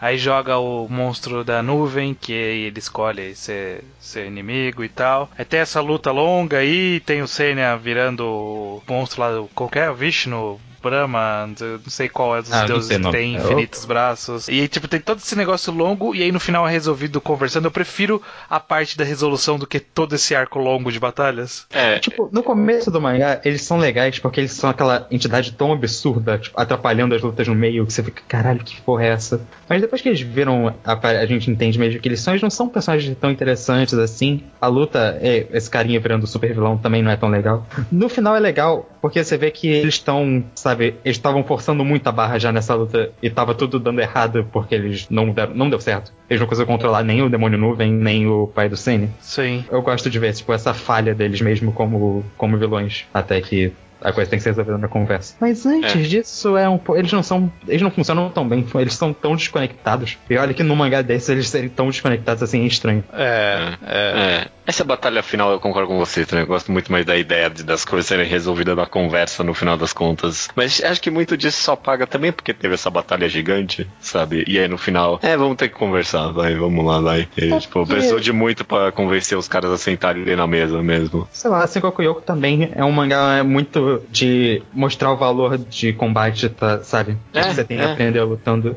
E tem uns payoffs de combate muito lindos nesse. A luta do Tigre com o dragão pai do Senya, eu acho, em- tanto em arte quanto em contexto. Não, é, é- essa luta é muito boa, toda a construção. É, eu acho que é uma das. é, talvez seja a melhor luta, sabe? É, Mais é. interessante do que a do, da nuvem. É porque, sei lá, durante esse negócio inteiro, tem uma coisa que eu achei meio que. É porque até isso se paga, mas uma coisa que alongou um pouco a luta demais, essa ideia de, yeah! Vamos lá, batalha final. Aí o Sêmia caga tudo e aí eles ficam um pouco parados ali, sem fazer muita coisa. Tipo, é, serve um pouco pra construir uns personagens aqui e ali. E aí, ah não, agora sim, a batalha final, vamos lá, vai. A Achei parte ruim é que esquisito. a batalha final começa, aí página seguinte, sei lá, aparecem três personagens irrelevantes. Uma das, das quais vai continuar pela, pelo resto da história que é Nossa, é a verdade. menina gelo. Aquilo dá um. É. Ah, vai se fuder essa. Mano, pra quê, né? Pra quê essa aquilo, aquilo me deixa Pra muito. quê? Pra poder fazer a montanha gelada. Sim, é, é pra isso. Mas. Pra isso que ela existe. Nossa, pelo É amor um de pouco Deus. triste. Até, até, pro- até a própria participação dos monges com o robô gigante lá. Isso eu gosto, Sabe, isso eu acho Nossa, que, não, eu odiei, eu odiei. Eu gosto. Acho Tipo, vem, vem e é só muito- serve pra atrapalhar, só serve pra enrolar a luta final, sabe? É pra eles terem que fazer. Eles fizeram alguma coisa lá. Mas gente. não resolve nenhum conflito, sabe? Não finaliza nenhum conflito. A existência do, do- daquela Ajuda. organização já estava concluída pra história, sabe? Ela não precisava mais ter essa organização de volta pra história. Precisava pra mostrar como a organização se reconstruiu depois que o Yazen, filho da puta, foi embora. Fazendo cagada. Não, não faz cagada. Aquela construção lá do robô, aquele robô gigante, sei lá, é, que deu não certo sei, dessa vez. Não, não- não É. me agradou. Mas é, vamos falar aí dessa luta aí do, do, do, do dragão e do tigre, aí, porque de fato é, é fantástico mesmo, é muito bom. É, é isso aí. Esse, esse é o Esse meu é comentário. muito eu, eu não sei se eu tenho muito a falar. Eu, É que eu gosto é só, uma, flashback, é gosto. muito, boni é muito bonita eh, visualmente, né? A Uhum. batalha, de forma geral. Porque eles sempre foram, desde a da primeira vez que eles foram apresentados, os dois, eles eram tipo essas criaturas muscula musculosas com esses. Com essas achuras, tipo, representando eles como essa coisa meio energética, meio, sabe, tipo, não tão física, mas mais uma presença aterradora, por ser uma presença aterradora, sabe, tipo, meio sobrenatural, até pro mundo, próprio mundo sobrenatural de Sengoku Yoko. Então, tipo, a primeira vez que tem o soco do Jinun lá, que é o pai, o dragão, quando ele dá aquele soco e aquela página dupla dele andando um golpe, o tigre quando ele transforma e fica aquelas ondas e volta, e, tipo, a luta toda é meio com esse desenho diferente, né, com essa arte mais solta, assim, né, churada e tal. Eu acho que é uma, uma luta bem bonita visualmente. É um final de um arco de personagem muito bom pros dois também terminar nessa luta É, é. tão impactante, tão grandiosa que até o Deus Nuvem foi lá assistir. Ai, puta, eu ia falar desse momento, é um dos meus favoritos, que parece o Deus nuvem, ele senta e aí faz com a mãozinha assim, não, continue, por favor. É. Eu achei muito bom, é, muito é bom. realmente fantástico. Não, eu Doren é gostei- um personagem muito bom. E eu gostei principalmente como finalmente deu um contexto pro pai do, do Senna ali, pro dragão. Ele só queria poder puro, sabe? Foi por isso até porque ele fez o Senna ser do jeito que ele é. Sim. E a única coisa que precisava pra ele voltar a ser do jeito que ele era era ele perder. Só isso, sabe? Ele né. finalmente reparar que o poder dele não resolve tudo, é ele perder. E eu gosto também da conclusão dos dois monstros irem pra dentro do Senya. É, Porque isso é. eles querem continuar seguindo, ajudando o Senna dali pra frente. Meio que metaforicamente realmente passando o bastão pro Seiya, de fato, de- como a próxima geração e tal. Sim. É bem ser a continuação dos dois. Aí Exato. tem, aí tem a luta com o Deus Nuvem ali, que dura pra caralho também. Ah, não mas- leva pra muito lugar. É, tanto o, o Mudo aqui quanto o próprio Doren, é, eu, eu só acho interessante como eles usam a, a lendária técnica perdida do box. Sim. Isso é bom, isso é bom, sim. É, mas é isso, essa luta, a luta contra a nuvem é tipo uma, luta em escala estratosférica e explosão e muitos quadros malucos e tal, e é ok. Pô, é boa. É boa, sabe? Mas é isso aí. Essa, essa é a minha conclusão, é isso aí, essa luta. Tem uma coisa no meio que eu acho divertido, que é Tsukiko aparecendo junto do Mudo. Eles não tinham se encontrado ainda desde que ele tentou sequestrar ela, sabe? Tá, ok, vamos, vamos lidar com isso não. É, vamos se dar bem aqui. A gente tá do mesmo lado agora. Acho engraçado. Eu, eu não lembro que o momento, mas é, eu só adoro o momento em que. É por isso que eu falei que se paga o, o momento que o Senna finalmente fala pra Tsukiko ali que ele ama ela. Uhum. Eu lembro É, qual foi o sim. momento específico disso, porque É mais quando pra- ele bateu tão forte. O quando que ele Eu acho fala, é, pera, é na parte depois da luta, ele né? É, bem depois, é quando ele vai sofrer a imersão lá que fazem nele lá na casa. É, dá, né? Bem, é muito pra frente, você tem razão. É. Né? Deixa eu então, vamos pular para outra, pro outro romance do mangá, que vem um pouco antes, na verdade, que é a cena do Shinsuke resgatando a Shakugan. é bom, é bom. Eu acho. É, é tão bonito ele, ele reencontrando ela chorando assim. Quanto Uhum. tempo, nossa. E, quando serve você- como construção que a resolução no mundo espiritual não necessariamente é na batalha, sabe? Acho isso É. interessante também. E é de, o que volta desde o começo, porque de fato foi o Shinsuke que ensinou o Senna a fazer tudo isso, né? E a gente É, vê ele usando isso e depois usando assim todos os demônios, salvando Né. todos aqueles demônios. Sim. Não, tanto que ele é bem cool nessa hora aí, que ele vê e fala, ah, você não sabe que fui eu que ensinei pro Senna isso? E aí entra na mente, no, no espírito dela ali e resgata ela. É muito bom. Uhum. Eu. Só finalizando dessa parte da luta final com, com É. o- a nuvem, eu gosto como o Mudo ele tem uma evolução de personagem, mesmo ele não admitindo que ele tem essa evolução de personagem. É, tipo, ele mudou pra caralho, mas ele finge que não, mas ele mudou pra caralho. Sabe? tipo, ele, ele muda fisicamente pra parecer mais adulto, ele luta. Até cita uma hora que na primeira vez ele lutou com poder sem técnica, e nessa nova ele tá lutando com técnica sem poder, e aí ele melhora, é como ele fica amigo dos macacos no lugar do Doren e tal. Eu acho, eu acho Uhum. interessante como tem esse desenvolvimento meio que ali, ali escondido, por assim dizer. Vamos Tem- falar do ápice dessa, dessa batalha agora, que é... Não, calma. Tem- eu não sei se você. Tá, antes disso eu quero falar. Tem um capítulo específico que eu amo no meio dessa batalha, que é Uhum. o mesmo capítulo que o Deus Nuvem admite que ele não estava sendo controlado. Aham. O capítulo se chama, tipo, Sanidade dos Malucos, ou alguma coisa assim. E porque nesse mesmo capítulo você tem isso, e você falando, nossa, um demônio agindo sem dessa forma. Aí depois aparece o Shinsuke com todos os demônios agindo por, por vontade própria, querendo ajudar ele. Aham. E o quão absurdo isso é. Até porque você pensa que antes disso estavam agindo todos esses demônios, esses mil demônios, gra- graças ao controle do- dos vilões. E o Shinsuke conseguiu fazer isso só com a personalidade dele. Porque, É, na verdade, é, porque ele entendeu todos os corações dos demônios. Tipo, eles É. falam. O homem que tá junto das trevas. Uhum. Não, e, e ele até é interessante como ele dá essa interpretação nova pra esse poder pro próprio Senya. Que toda vez que o Senya ia pro mundo lá, ele ia pra, né, bater nos caras com os mil demônios dele, ele fala, não, cara, eu vou ali e eu ajudo a galera, sabe? Sim. Encontrar o caminho, não é assim A não. parte que ele explica como funciona, né? Eu só tô lá pra fazer eles superarem as fraquezas dele, dar, dar um tipo, levantar eles. É legal que nessa parte que ele explica. Nessa parte que ele explica, no mesmo momento mostra o Doren enfrentando os caras também, internamente. Ele- É incrível que o Doren é o único personagem fortão que consegue lidar com o mundo espiritual, tipo, imediatamente. É. Sim, sim. Pô, essa cena é fantástica, né? Pô, finalmente consegui derrotar o cara, agora eu vou poder usar com três dele. Porra, vamos aí. É muito bom isso, cara. É muito bom. Esse personagem é, é- é divertido, sabe? Ter esse simplão aí no meio. Uhum. Sim. Ok, agora Bata- sobre é, o ápice. Conversa final. É, É, não tem muito o que falar sobre isso, porque eles só aceitam e conversam. Explicação lógica dessa conversa é explicação Satoshi Mizukami, Uhum. né? Meu, Tipo, não, vamos qual, falar. qual- qual é a lógica? Ah, tem um negócio aí envolvendo, tipo, destino e que a gente consegue Não. quantificar o destino, calcular matematicamente. Você não entendeu, é Madoka. A energia Não, do mundo está acabando, está sendo processada em outras coisas. É Não, não é a mesma coisa.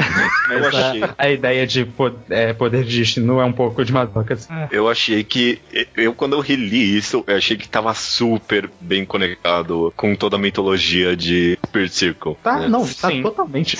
Tá. Até com o daria um pouco, a Daria não fala muito disso no final. É, mas sei lá, sem querer dar spoiler nem nada pra quem não leu Spirit Circle, mas Spirit Circle, especificamente ele fala ali que tem três variáveis no mundo, sabe? Essa ideia de tempo, espaço e probabilidade, né? E aí a, a tribo do Void é uma galera que conseguiu controlar a probabilidade, né? Spirit Circle é muito mais a ver com o tempo e tal, e aqui eles explorando essa ideia da probabilidade, né? Se eles conseguiam evoluir a sociedade deles explorando isso. Uhum. Sim, faz todo sentido. Achei muito bom, achei muito bom. E eu achei que o, o personagem ali, vilão que você não gosta, deu um. Tipo, deixou em aberto ali, mas eu achei que foi uma excelente. Um excelente personagem, sabe? Essa ideia que quer saber, não, não vou desistir, não. E aí que acabou. É, nesse, Nesse momento final, acho sim. ótimo. Nesse momento, sim, é, concordo. E, e- e eu acho interessante como o que eles estão tentando resolver, é, eles estão usando uma energia que é a energia que tá causando o problema deles no final das contas, sabe? É,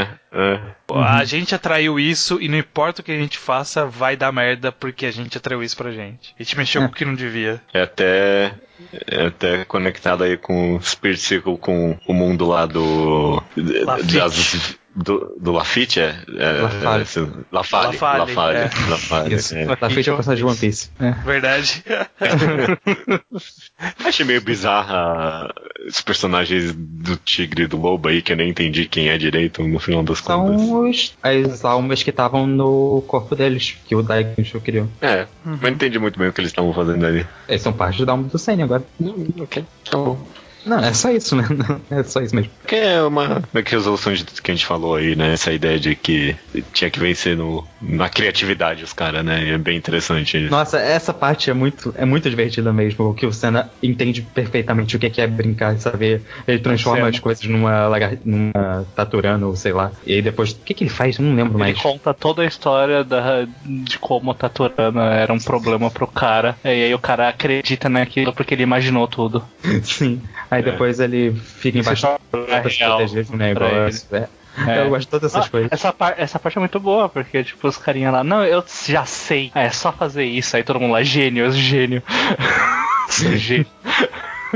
É muito bom, tipo, ele tem muito mil bom. pessoas dentro dele, então é só um, um ter uma ideia que tudo se resolve. É, muito divertido. É divertido, adoro. Beleza, beleza. Disso a gente meio que já vai direto pra luta final contra o final boss final. E eu gosto da arte, eu gosto da ação, mas é, vira, vira meio que Transformers uma hora, sabe? Eu É, acho que é, é demais, meio sabe? tão irrelevante a ação em si pra esse final, sabe? E dura bastante, não é pouco. Dura, Tipo, é bonito dura bastante. Caralho. Eu acho que eles podiam ter só, podia ter só feito aquela página quíntupla lá, sei lá, quádrupla, dos dois poderes indo frente a frente, e aí, tipo, cortar pra. Aí entramos no mundo espiritual, vamos conversar com o Jinka pra resolver isso, sabe? Tipo, não precisava ter tido tantas páginas de luta, sabe? É, eu não quero reclamar porque o Bizukami tava desenhando bem pra caralho nessa parte. É, Mas não, é que tava interessante.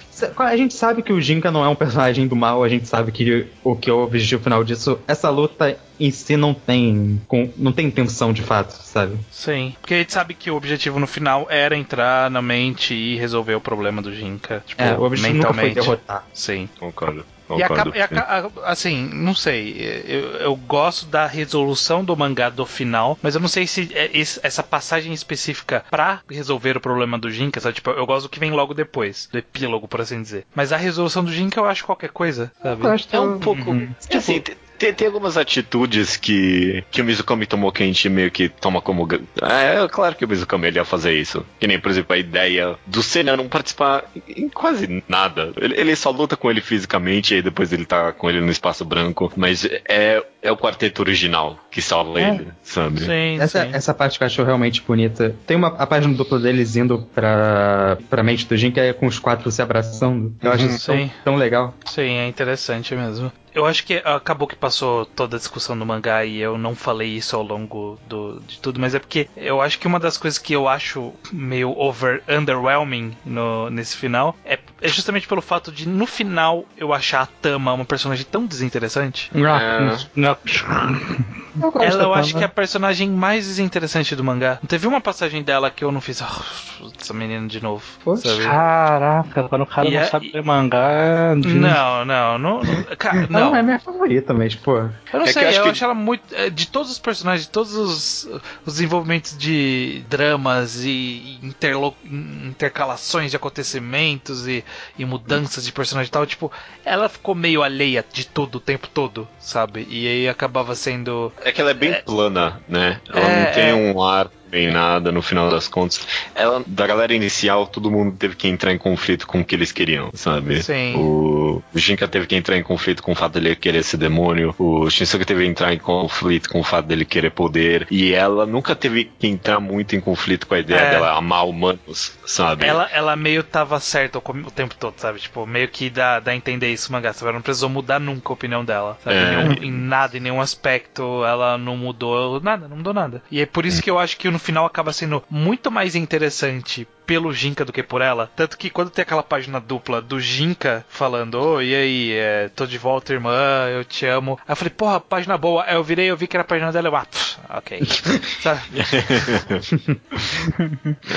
enfim, enfim. É isso. Vamos. Eu, eu gosto da resolução no geral. Eu gosto da conversa dela com o Jink. Como ela. Eu gosto como chega nisso deles sentando e re resgatando, tipo, como eles agiam antigamente. E o mangá uhum. leva a gente nessa jornada tão grande que eu sinto a nostalgia com os personagens dessa época é. que era o quarteto. É. Sim. Não, principalmente quando muito do personagem do Jin era essa ideia de que, pô, quer saber, eu, eu, fui feliz com essas pessoas. Muito do primeiro ato é ele pensando isso, sabe? Pô, tô feliz aqui, sabe? Eu gosto dessas pessoas e tal. Sim. É bem interessante se resgatar isso agora. Um detalhe interessante é que para eles conseguirem abraçar ele, teve que usar da, da menina lá, como é que é o nome dela? Tsukuki, né? Tsukiko. Tsukiko. É, aquele poder lá dos talismãs. Né? É. E foi plantado isso antes, sei lá, não é nada tão assim, mas sei lá, se pagou. O gato falou que ah, seu poder vai ser importante. E aí foi. Hum, e a Tsukiki também é, aparece, ela é bem presente, né? O personagem. É.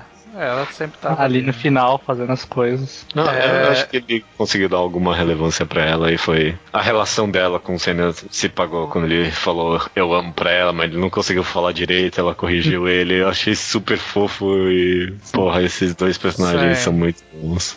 Gosto Sim. muito da conversa final do Senna com o Jinka, lá naquele espaço vazio. É, ok. É que eles falam, o Senna fala que graças a ele que conheceu o Shinsuke, o Jinka fala que trouxe a Tama de volta para ele. E é toda aquela ideia que você eles devem, se devem um ao outro e um fez uma boa ação pro outro. Uhum. É. Não, é, e aí é, e é, meu momento é favorito disso porque... É, é, a primeira página que eles se encontram e aí, oi, oi, e é super Valeu, óbvio, aí. porque esses personagens não se conhecem mesmo, sabe? e, e, tipo, eles se encontram num estado que tipo, eles já são entidades, sei lá, acima de deuses. e aí é só, ok, é, e aí? E algum ponto do passado foi dito, foi dito que eles meio que eram é, destinados a lutarem. E aí é interessante que a resolução da luta é eles dando um, um bro talk um ali. É, uhum. só, só tocou a mão ali e aí resolveu tudo. Agora, né, se Roshina Sinamura é um mangá que é muito, foi muito elogiado pelo seu epílogo, né? E aí, pelo uhum. jeito, o Mizukami escutou bastante isso e falou, beleza, vamos epílogo então, né? Sim. E, pô, metade do volume é epílogo, caralho, é muita coisa. é ótimo. Mas é, é um bom epílogo. É um que você percebe aquele negócio aqui de ramificações, porque o Mizukami tem que fazer três epílogozinhos para cada personagem, porque cada um ainda tinha uma história própria que eles tinham que resolver ponta própria. É. Uhum. é. é. basicamente ele tinha que resolver a vingança do Shinsuke, né, pra cima do, do líder dos, dos monges, né, ele ainda queria matá-lo. E uhum. eu acho interessante como ele meio que conseguiu, né? Tipo, no final não, é, ele impediu o cara de poder seguir fazendo o que ele tava fazendo, mas é, ele achou que venceu e tudo. Mas eu, eu, eu, eu, gosto como, tipo, ele não esqueceu disso, ele foi para lá pra fazer o que ele tinha pra fazer, ele fez e ah, ok, agora acabou, agora eu não preciso mais disso na minha vida. É. E eu gosto da ideia do Shinsuke ter conseguido vencer esse cara. Super poderoso. Que... É, Sim. é. Porque é, é, no final do mangá agora, ele não era tão poderoso comparado aos deuses ali e tal, né? Mas tipo, no primeiro ato, esse cara era, porra, nove rabos aí, é muita coisa, é muito forte. Uhum. E aí também tem a finalização do Nau, que é a primeira vez que a gente cita o nome dele nesse podcast Nossa, inteiro. Nossa, caralho. Eu, quando, alguém, quando você falou da Ramatória ser inútil, eu acho que eu gostava dela, eu ia mencionar ele, porque ele é inútil e eu adoro ele. Mas é, é. ele tá lá. É mascote, gente. É tipo ele, é pé, ele, é o pé, ele é o pet. Ele é o pet da história. É pra, é pra vender Ele- boneco. Pra vender E ele, tá, e ele tá sempre lá, tipo, sendo uma pessoa importante pros personagens, sabe? É, Conversando é, com ele, Ele, sendo. ele- ele funciona como, tipo, inútil útil.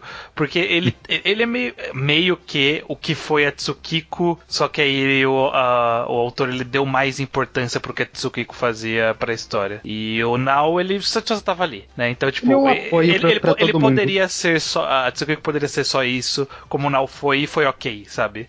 Dava pra tirar o Nao da história? Dava, mas é legal ele ali, sabe? Ele não, ele não atrapalhou. Ele, ele, todas as vezes que ele participava da conversa, do conflito, de resolução, Uhum. a história nunca desviava-se por conta dele, mas en- engrandecia um pouco a participação dele. Tá? Não é Sim. muito, mas engrandecia. Quando o Senya foge da vila, ele foi corre atrás dele. Quando a Tsukiko tá aprendendo com o mestre do Jin que ele tava lá. É, ele é uma presença boa. É. E aí ele resolve tudo, resolve até o romance ali da, do Sênia e da menina e tal, resolve todo mundo, e aí tem mais um pouco aí, né, que acontece depois É, de mil e- anos.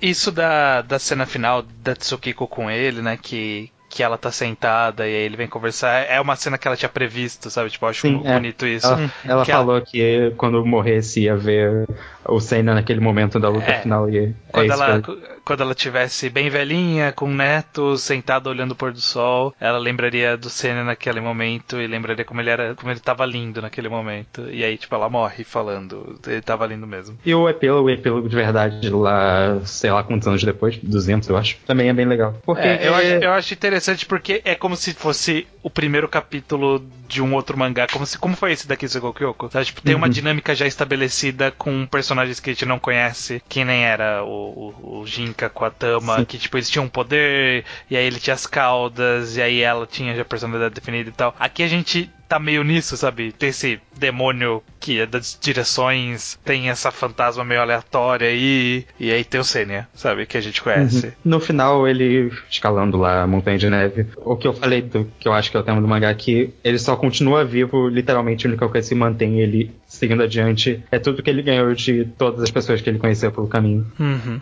Eu gosto também de ter terminado nessa nota feliz desses três personagens amigos e tal, né? Sim. o Jinka e o dragão. Acho que poderia, sei lá, na minha cabeça Não ter o terminar- dragão.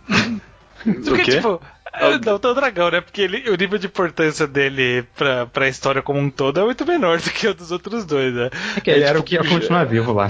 É, Ele, era do- ele era amigo do Senna bastante. A Sim. Tama, eles também mencionam a Tama e os macacos lá. Não, e também essa.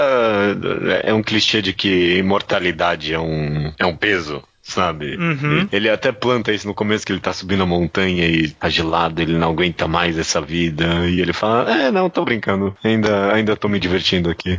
Sim. Sim. Mas é, é uma coisa que eu sempre me incomoda um pouco nessas histórias de imortalidade é que aí a gente viu a relação dele. Quando, quando mostrou essa, esse flashback dele, mostrou, por exemplo, o Shogun. Mostrou, Uhum. por exemplo, Sim. o Taizan. Que são personagens que, pra todos os efeitos, ele interagiu por uma semana, um mês. E aí, tipo, ele viveu 100 anos. E aí não tem Ah. mais ninguém importante que ele conheceu nesses 100 anos. Não, pra gente, é o tipo Taizan você é- mostrar o rosto, sei lá, do vendedor da lojinha. Pra gente não importa, mas pra ele... Não, então, mas mas é. O Taizan eu engraçado, concordo, é, mas acho- o Shogun com certeza deve ter sido uma das cinco pessoas mais importantes pra ele nesse um mês. Fez com ele vivendo mil anos. É. Não, ok, ok. mas, é- mas eu acho curioso, acho curioso isso- essa questão de imortalidade. É imortal, mas quem é importante mesmo, por exemplo, quem é importante pra- mesmo na mente dele é a, a Tsukiko e a filha dele. Tipo, foda-se os netos que, que apareceram lá, que tinha uma árvore genealógica inteira que foi ver a avó que morreu. É. E, ah, foda-se o resto da família. Quem importa é o, a- o gato. Sabe? que tá. Mas Tem, tipo, um bando de pessoas aparecendo ali atrás. A gente pode aceitar que, na verdade, eles não estão vendo quem a gente conhece. Ok, ok. Ok. É que tem uma segunda página, né?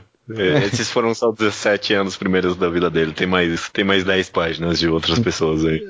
Isso, é. Mas é, eu gosto bastante desse Juskin e ele falando de tudo que levou ele a estar ali. Eu gosto, mas ao mesmo tempo eu acho um tiquinho demais só esse epílogo. Eu vou jogar isso aqui. Eu acho ok. Eu acho que, que serve pra mostrar meio que a lenda que surgiu. Tipo, a gente viu o surgimento da lenda e mostrando como essa lenda ainda existe, sabe? Tem o, deu- o deus dragão, o, a, deus, a deusa raposa e o deus Vishnu, sei lá que, que bicho é ele. O que, que, que é? É aquele, Deus centopeia. é aquele com um monte de braço da cultura É, é. hindu, eu não sei o nome. Krishna. Não Deve sei. ser. Mas é, eu, eu gosto desse. É verdade, tem esse tom de mitologia do mangá que o final resgata isso. Pensando aqui em uma última nota antes da gente ir pro fechamento, pensando aqui em, em quebra- que- brincar com clichês de Battle Shonen, né? A, a última página desse mangá em que o autor normalmente comentaria Obrigado por acompanhar o trabalho de Mizukami Sensei. Tem uma página ali, né, do Senna quebrando a quarta parede falando Ah, tomara que vocês tenham gostado da história e tenha ficado um- uma sensação gostosa dentro de vocês. Sim. É. ah, é, ele É, ah, acho, acho fofinho isso. quebra a quarta parede, né? Sem, Né? O ia falar com a gente. com o leitor diretamente. Enfim, a gente comentou dos três atos, comentou muito em momentos específicos e tal. Cada um aí, se puder mandar uma conclusão final. E o seu personagem favorito, acho que é bem relevante considerando a quantidade de Sim. personagens que tem nesse mangá. Putz. Começa você, Bocha. Putz, qual é o meu personagem favorito? Mas dá um, uma panorama geral e depois você pensa no favorito. É. Vai Ah. dando seu panorama, você vai pensando no seu personagem. Panorama geral é que eu não sei fazer panorama geral. Eu sempre detesto essas partes que a gente tem que fazer conclusão, eu sempre enrolar pra caralho. Você gosta de. É, mas. Você gosta, É. assim, de Goku Yoko no geral? Gosto. Gosto. Eu, na época que a gente tava lendo que eu tava vendo Spirit Circle, eu dizia que era meu favorito. Hoje em dia não sei dizer não, porque Spirit Circle terminou muito bonitinho, mas com certeza meu Roshina Sindare é um dos outros dois. Hum, interessante. Interessante. Eu Por que você acha que- que é melhor que Hoshino Samidare em que aspecto? É, acho que o Roshina Sindare é muito nada por muito tempo. Ah, não, não vamos entrar na discussão de. Tô tentando Esquece essa um pergunta do judeu. É, Esco- tá bom, esquece essa pergunta do judeu aí, que É, não, não é- não é não- vou brigar por Roshiro Solidaré. Desculpa, eu só respondi porque ele perguntou.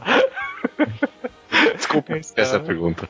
Mas eu acho que, pra mim, eu, eu vivia achando que o Sengoku Yoko, ele tinha bastante acontecimento que me, me interessava já no começo. Dava aquela sensação de um mundo fantasioso que me, que me deixou apaixonadinho assim desde o começo. Por isso eu acabei gostando mais dos três. Hoje em dia eu não sei dizer não. Eu teria que comparar os dois, mas eu não vou fazer isso. Então os dois ficam lá na primeira posição juntos. Uhum. O seu personagem favorito? Meu personagem favorito acho que é o Shogun. O Shogun é muito legal, tem uma página da hora. Essa página diz todo o mangá em uma página, que são cinco. Ok, ok. Tem tudo lá, as espadas na verdade são alusões ao que tá acontecendo na história. Ok, ok. É um bom ponto aí. Eu, eu vou respeitar a sua decisão.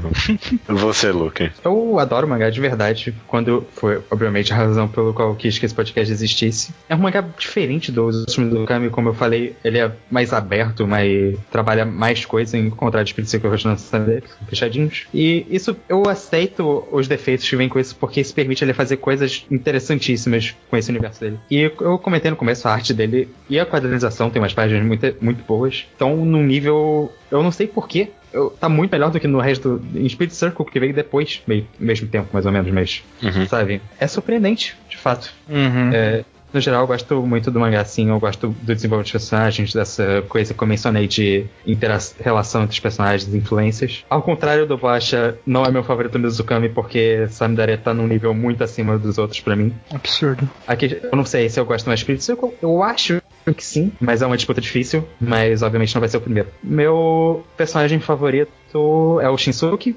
disparado, mas como eu, eu quero mencionar a Deusa da Montanha como personagem não relevante favorita, ela precisa, eu preciso falar dela. Ela, ela é fantástica. É muito divertido mesmo.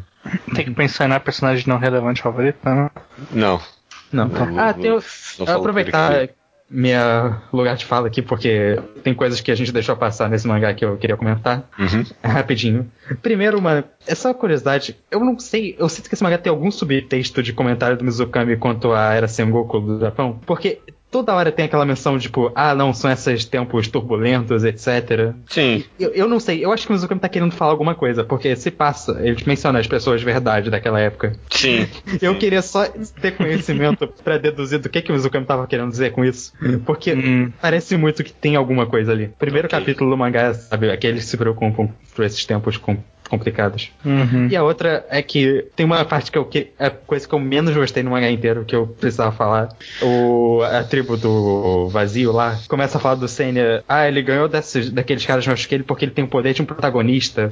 A gente tem que criar um cenário aqui pra, pra ser o- a luta final, porque só assim a gente vai derrotar o poder de destino dele. E sabe, é o Mizukami querendo fazer essa quebra de quarta parede forçada demais, querendo justificar uma coisa que não precisava. Uhum. E Tem uma raiva lendo aquilo. Você tá tirando o impacto da coisa assim. Que Sim, é se, como se encaixa um fosse pouquinho melhor quando você sabe que eles estão brincando com a probabilidade das coisas mesmo, sabe? Sim, sim. Essa cena quando, justificou um pouquinho mais pra mim, mas é um pouquinho no nariz, sim. quando ele fala que o Senna só ganhou de uns caras mais fortes que ele porque ele era um protagonista, eu pensei, isso Camilo, você não precisava dessa piscadinha pra justificar, a gente tinha comprado. É. É só isso. Você é estranho. Gostei de Sengoku Yoko, embora eu tenha tentado encontrar motivos pra isso, pra essa sensação, mas eu não sei se eu achei a, a resposta ao longo do podcast, mas eu tenho a sensação que ele é mais longo do que precisava, Uhum. é, de, de alguma forma, e eu acho que tentei verbalizar o que me parecia ser essas partes mais longas, mas a sensação final que eu tive é que em algum ponto eu falei assim, caraca, mas não acabou ainda, sabe? E Uhum. enfim. Mas eu Entendi. gosto, gosto dele de forma geral. É meu personagem preferido, eu vou ficar com o Douren. Boa, verdade. Basicamente o que eu estranho disso aí é eu tentei ser chato e falar que a coisa é ruim, mas eu não consegui encontrar argumentos suficientes, então. Não, eu, eu usei. Ah, poxa. Não tem como falar nada Eu, assim, te- eu tenho o poder da edição, eu poderia muito bem tirar isso da edição, mas eu não vou tirar só pra mostrar o quão superior. agora. Como eu só pra mostrar o quão superior eu estou acima desse argumento bosta. Ok. Eu, finalizando aqui também, definitivamente foi muito bom reler Sengoku Yoko depois de eu ter uma experiência bem ruim lendo pela primeira vez. Agora, o que é estranho é, difícil apontar exatamente onde. Acho que muito dele ser comprido demais está bem espalhado, sabe? Uns capítulos aqui com três páginas a mais, o- três páginas a mais aqui, três páginas a mais ali, e isso acaba talvez se acumulando. 17 volumes é muita coisa. Mas é, no final das contas, eu só gostei muito, e sei lá, da maioria das coisas que a gente reclamou. É, é- é muito Mizukami isso, tudo que a gente reclamou, mas se paga, sabe? Tem isso aqui, se paga depois, mas, né, não sei o que. Tem muita coisa que a gente reclama, mas o Mizukami é muito bom no final das contas em amarrar tudo e juntar bonitinho. Então, eu definitivamente gosto bastante. O meu o personagem favorito é o Shinsuke. Eu adoro todo o arco dele, definitivamente. Esse negócio dele virar um pacifista no final, sendo que ele começou com esse ódio dentro dele e tal, eu acho muito interessante e foi muito. Foi feito muito aos passos, é muito bom. Beleza, é isso aí, gente. Esse foi o mangá enquadrado de Sengoku Yoko. Fechamos a trilogia de, do Mizukami. Agora Quem sabe, né? pra ele só pra próxima trilogia de sucesso dele agora. Porque só, só pra próxima trilogia? É claro, vai, vai surgir três mangás muito bons dele ao longo dos próximos 10 anos. Não, mas acho que se surgir mais um, a gente já faz um enquadrado. Não precisa esperar três, né? Você já não tá planejando a segunda potência do anime dele, não? Tem que esperar terminar. Tem que esperar terminar. Porra, esse anime dele. Eu tô. Meu amigo, eu tô tão empolgado que você não tem, você não tem nem ideia.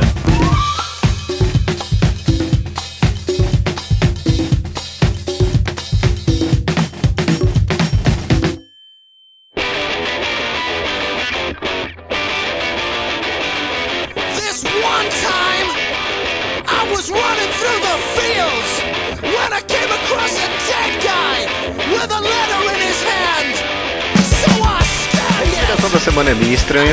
É sua, vai lá. É, eu vou recomendar um quadrinho nacional. É um que eu tinha lido faz tempo, talvez bem de passagem. Eu li uma vez, achei ok. Aí eu li uma segunda e falei, quer saber, tem, tem coisa por baixo aqui, tem coisa interessante. O nome dele é. O nome do quadrinho é Matadouro de Unicórnios, do Juscelino Neco. É bem curtinho, eu comprei, né? Obviamente. Ah, Eu não, sei, eu não lembro de cor aqui quantas páginas. Deve ser tipo 200. Ela é bem rapidinho. 160 páginas. 160. E eu não quero dar muito spoiler da história, mas basicamente ser a história do Gonçalo e ele é um serial killer. É uma história de serial killer, assim. No modo bem geral. Ele me lembrou em muitos aspectos o filme Abutre. Você chegou a ver? Nightcrawler? Sim, sim, sim. É, Muito que- bom. É, bom, mesmo depo- depois de cair o buzz dele, esse filme virou um favoritinho meu. E Matadouro, do, é, Matadouro de Unicórnios é bem parecido, é meio que sobre como a sociedade sustenta e dá margem para um serial killer viver e, tipo, crescer e tudo mais, sabe? É muito parecido com Abutre, principalmente no aspecto de que ele tem um senso de humor bem peculiar, sabe? Um humor meio negro, meio pairando a história inteira, sabe? Você acompanha esse personagem, meio que as cagadas que ele faz. O, o Gonçalo, diferentemente do protagonista de outros serial killers, ele é um cara super falho também, ele erra o tempo todo e, tipo, a gente acompanha pela visão bem íntima dele, então é bem interessante, sabe? Um aspecto, uma coisa que mais me chamou a atenção foi a arte de Matadouro do Unicórnios, porque eu não conheço muito o Juscelino Neco. A impressão que eu tenho dele é que ele foi um desenhista de web tiras, assim, ele tem um estilo bem cartunesco e tal, foi lá e escreveu essa história super dark e, e trágica quase. E aí ficou esse contraste bem único, sabe? Dessa arte bem cartunesca, nessa história bem violenta e sangrenta. Mas não é uma gimmick, sabe? Or- orna bem, sabe? Mescla bem, dá um caráter bem único mesmo. Porque assim, fal- falando tirando, tirando esse aspecto, assim, a, a história de Matador do Unicórnio não é a melhor coisa do mundo. Sabe? Ela, ela tem alguns aspectos bem interessantes, mas eu senti que não é nada que já não tenha sido feito antes. Dito isso, esse, esse aspecto da arte, da quadrinização que ele usa é tão único e tão específico que dá realmente um ar novo pra história. Fica algo bem interessante que vale mesmo a pena ver. Hum, interessante, bom saber. Já vi várias vezes a capa e ele mesmo por aí, Uhum. mas por algum motivo eu sempre achei que, sei lá, era de terror. Ele. É porque a capa dele, eu, eu sei qual é o motivo. A capa dele É é preta, é preta e amarela, né? Sim, sim. E aí eu lembro que ele saiu na mesma época que saiu o mangá é, da JBC, que era de histórias do Lovecraft adaptadas pra mangá. Ah, ok. O cã- o cão de caça e não sei o que. Uhum. E é uma bosta. e aí eu fiquei, eu, fiquei- eu associei uma- um com o outro e aí eu fiquei com preconceito de ler. Mas é, eu fiquei curioso, vou, vou- vou atrás sim. É bem, Bom saber que é interessante. é bem interessante, sim. Principalmente nesse aspecto da arte cômica e do tom cômico mesmo, que nem, que nem o Abutre, sabe? Que ele é história dark, mas só o cenário que acontece é tão cômico e tão irônico as coisas que dá um ar de leveza sóbria pra história. Eu gosto muito, gosto muito mesmo. The Matador do Unicórnio é uma experiência bem interessante e essa é a minha recomendação da semana. Beleza, então, fica aí essa recomendação: Matador de Unicórnio de Juscelino Neco, Matadouro de unicórnios. Matadouro. Até semana que vem, então. Semana que vem.